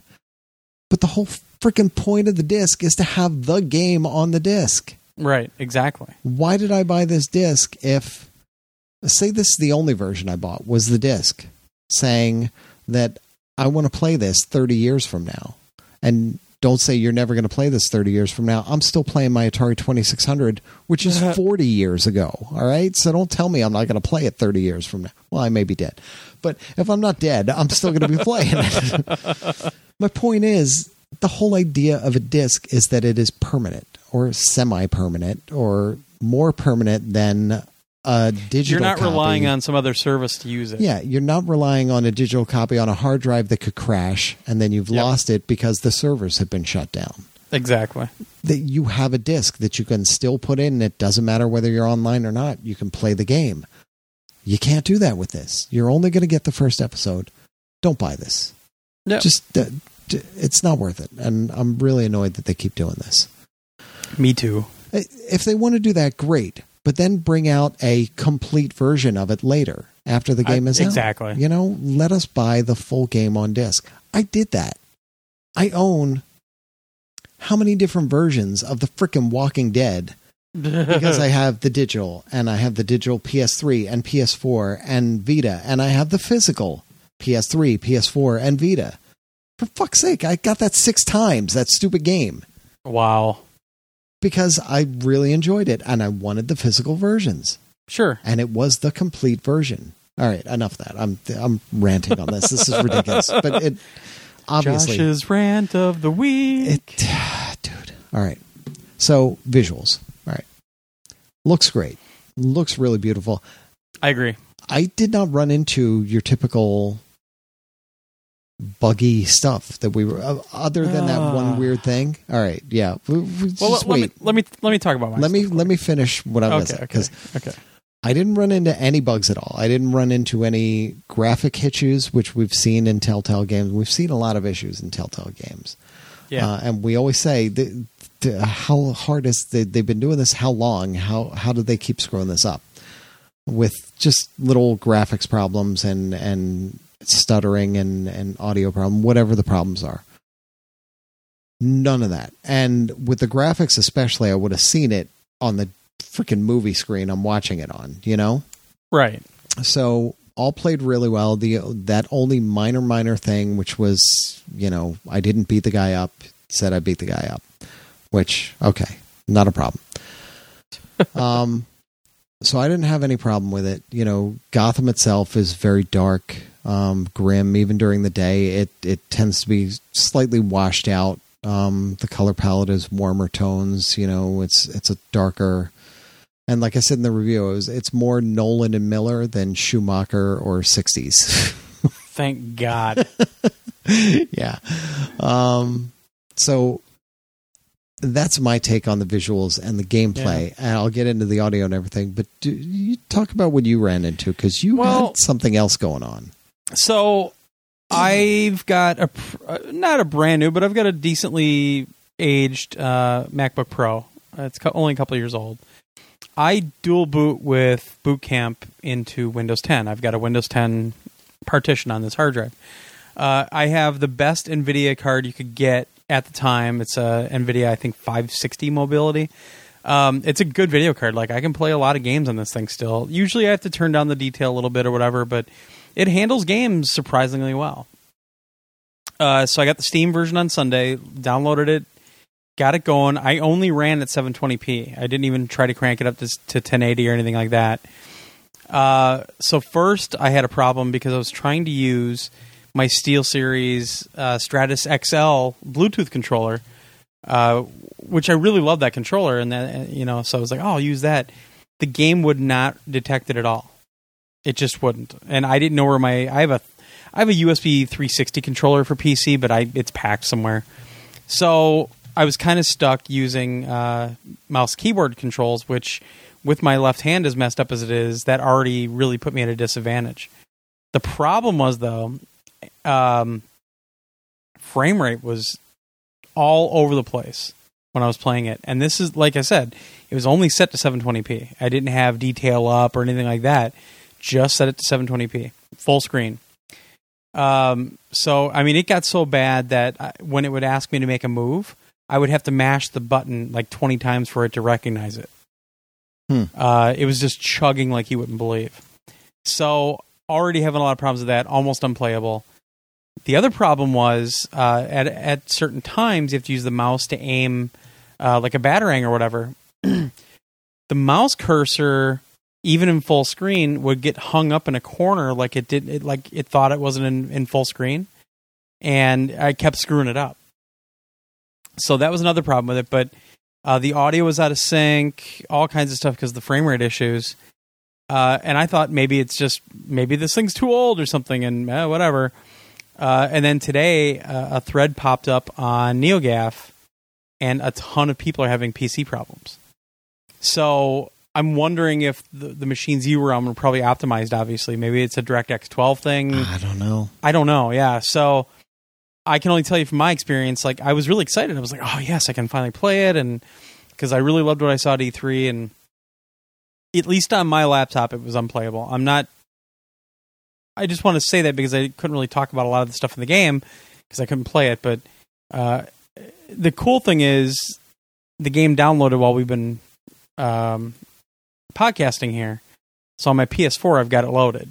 Hmm. So as soon as we're done, I'll be playing that the next couple of days and trying to get through it before I leave for my trip. Yeah, I'm gonna play through it again on the PS4. Obviously. Um, Yeah.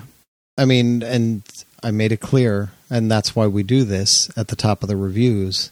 I made it clear that this was a pre-release PC version of the game, and Right. it was not. You know, I didn't play this on the PS4, Yeah. um, but it was so that we could get a review up. That's why they had me out there so that we could play it because they just sent me the code for the PS4. I am going to play Yeah. it on the PS4 because I need my save because I'm going to play the rest of it obviously on the PS4. Right. Uh, and now I know what's going on. I, I'm I'm trying to decide which way I'm going to go. Am I going to be the jerk Batman or am I going to be the nice Batman or am I going to gotta be try to be Batman. somewhere in the middle? Um. so real quick about the audio stuff. Uh, the voice acting it's best best so far i think and It's Troy Baker. and i mean that's coming off of tales from the borderlands which had amazing voice acting as well Yeah. so uh, troy baker travis willingham um, richard mcgonagle Mm-hmm. sully from Yep.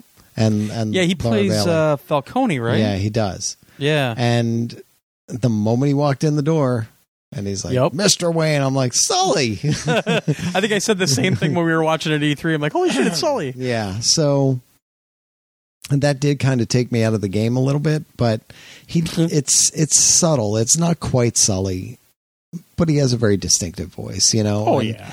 And I got into it and I was able to let that go and just kind of be like, okay, Falcone.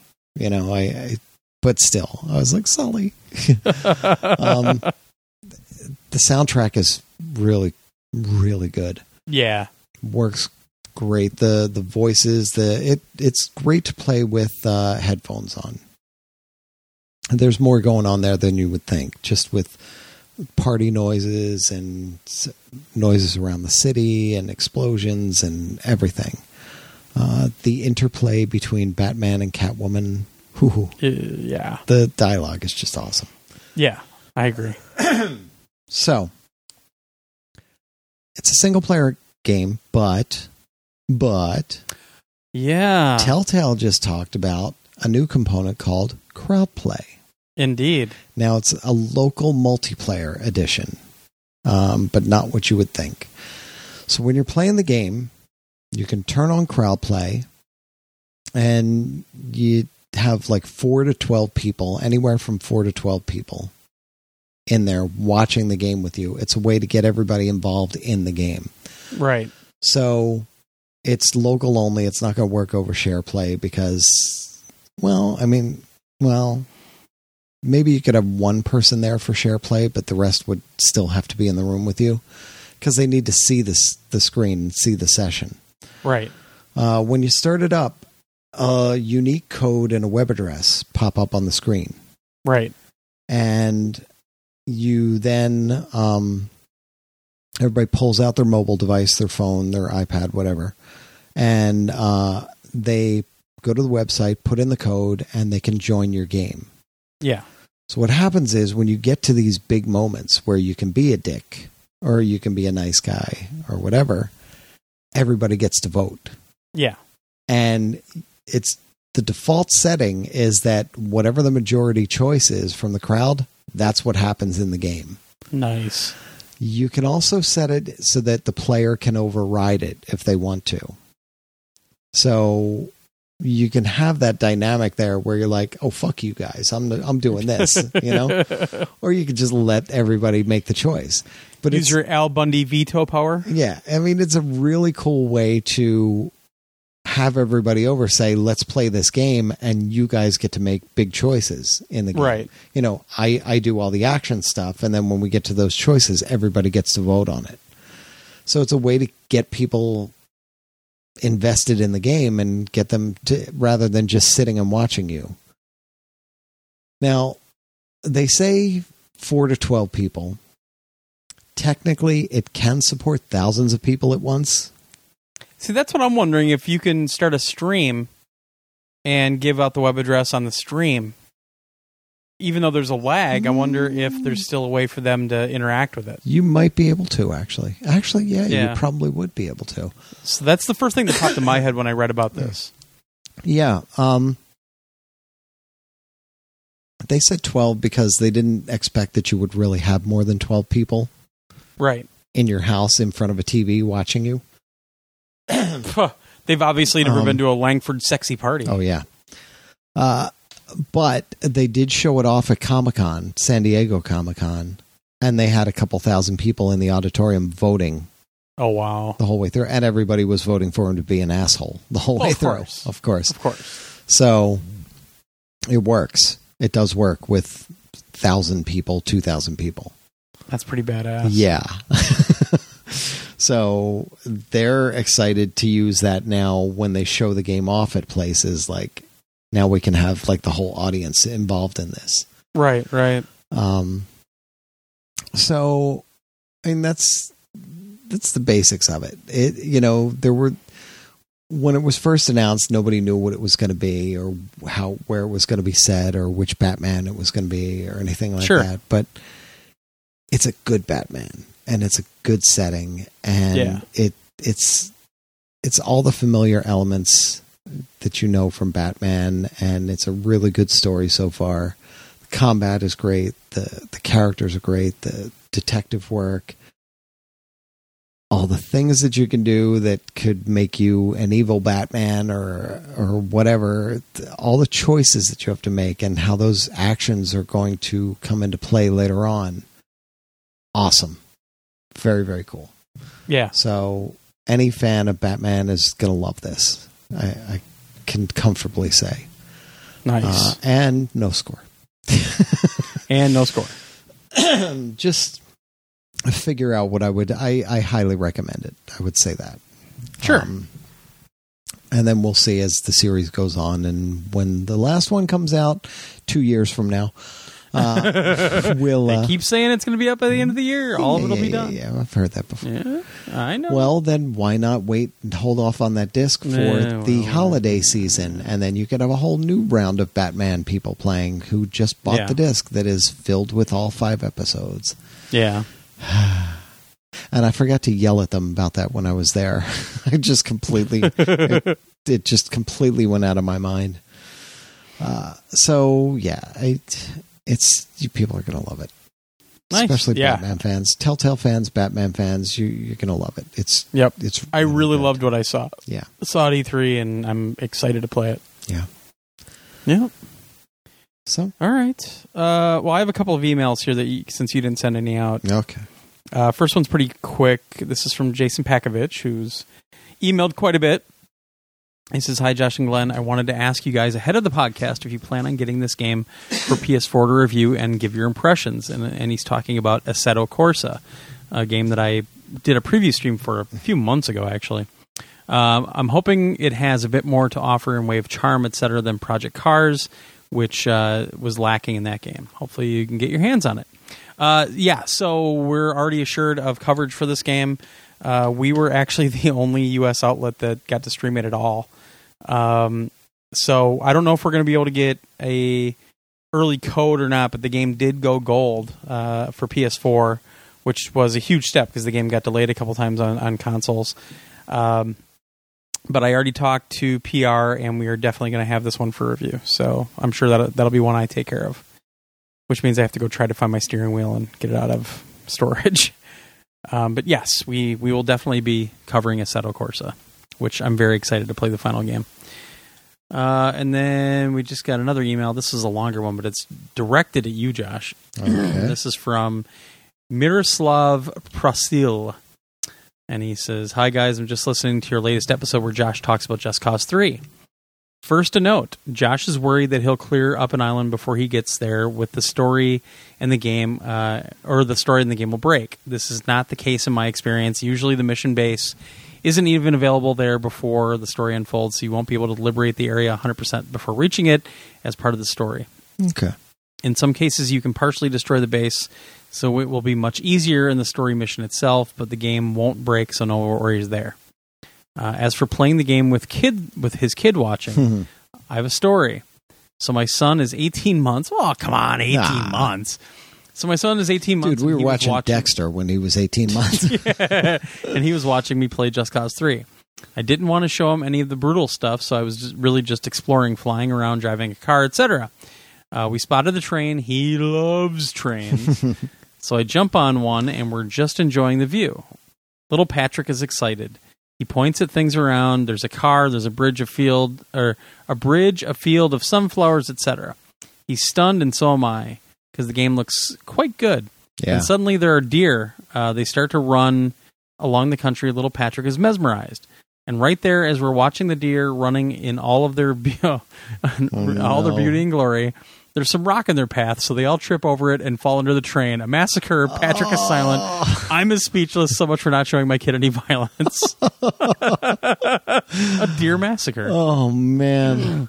Uh, I have to say, I love the game. I don't have much time to play it, but it's great. A great way of killing 30 free minutes every now and then. Yeah. Uh, the initial Boom Island is there even in the download version, by the way. I just spent that time to get used to the new grapple mechanics, etc.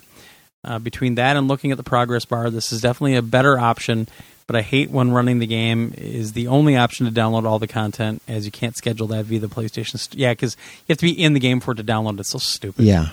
Uh, he says, "Keep up the great work. I enjoy. I greatly enjoy your podcast. Have a nice day." Signed, a huge liar. Yeah. nice. Yeah. So there you go. There's some Just Cause, some Just Cause uh, stories. hmm We should get more Just Cause three stories from people. I'm sure. Yeah. I'm sure other people have had A lot of stuff like a deer it. massacre. Hmm. All right, we done? We ready to get out of here? Yeah. Yeah, because I got to get to bed. I'm tired and old It's and not stuff. horribly late, but Nah, we're, we're not doing too bad. All right. Uh, so next week, not sh- I'm sure I'll have a lot to talk about with the football stuff, but people get to get bored at sports for a change because we haven't really talked much sports for a while. Well, you know, uh, love my love my Packers.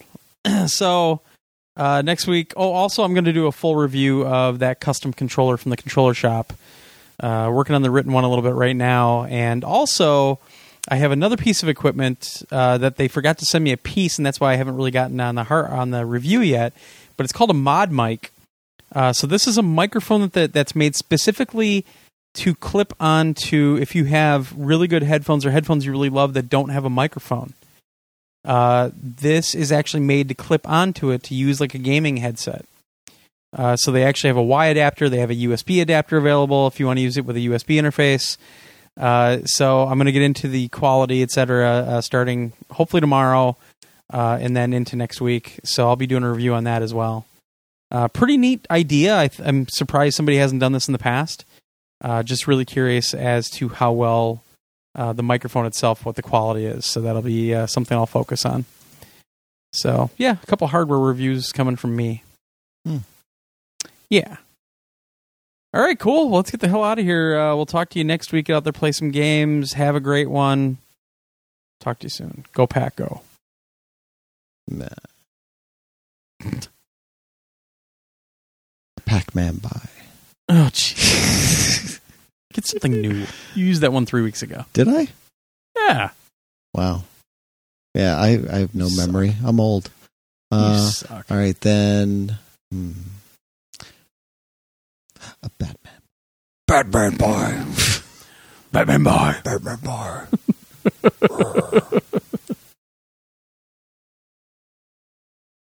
Batman by. I try to be objective. I try to be objective about the police, but it's hard, man. I don't trust them. And I used to work with cops, man. Right after 9 11, there was all these hate crimes against South Asians and Arabs and Muslims, anybody with brown skin or beards, right? So I wanted to do something positive in my community, so I interned at my local district attorney's office because they had this hate crimes bureau. I thought it was the Hate Crimes Bureau. When I got there, I found out it was the Bureau of Hate Crimes and Gangs. They'd combined the Hate Crimes Division with the Gang Division. Because apparently they thought to themselves, well, sometimes minorities get stabbed, and sometimes they do the stabbing, and fuck them. like they wanted to call it the Department of You People, but they couldn't get away with it, you know? So that summer, I'm interning at the Department of You People, and we worked with a bunch of cops, right? So this cop walks in one day, and he had a mugshot book, thousands of pictures of potential suspects. So I'm flipping through this book, and it upsets me. And I turn to this cop, and I'm like, "Hey, man, this is upsetting because if I was a victim of a traumatic crime and I had to pick out the suspect based on a bunch of little pictures in the book, I might misidentify somebody and ruin somebody's life by accident." And this cop says, Yeah, I totally know what you mean. Look, I don't mean to sound racist or anything. So the next thing's gonna be like a scene from Crash, you know. Look, I don't mean to sound racist or anything, but I can't tell one black guy apart from another black guy. But you're the cops! In addition to being racist, do you realize how incompetent that is? A major part of your job is to tell the difference between a suspect and a person who isn't a suspect. That's like a cook that can't tell the difference between flour and cocaine. What, I can't tell the difference between one white thing and another white thing. What's the big deal? All right, kids, enjoy your pancakes. There you go. There you go. They're very popular. I don't know why. They're just extremely popular right now. This other time, uh, I was at this crime scene, and this Mexican dude had gotten stabbed by this other Mexican dude, and I didn't know why we were there because we were the Bureau of Hate Crimes and Gangs, so I never knew why we were anywhere, to be honest with you. So I asked this cop that was there, why did this Mexican dude stab this other Mexican dude? And this cop says to me, I don't know, uh, maybe he stole his tortilla sauce or something. Yeah, really racist, right? But more importantly, what the fuck is tortilla sauce? Did you mean salsa, sir? I think you meant salsa. What is this tortilla sauce you speak of? But I didn't say anything to him because, uh, you know, he had a gun.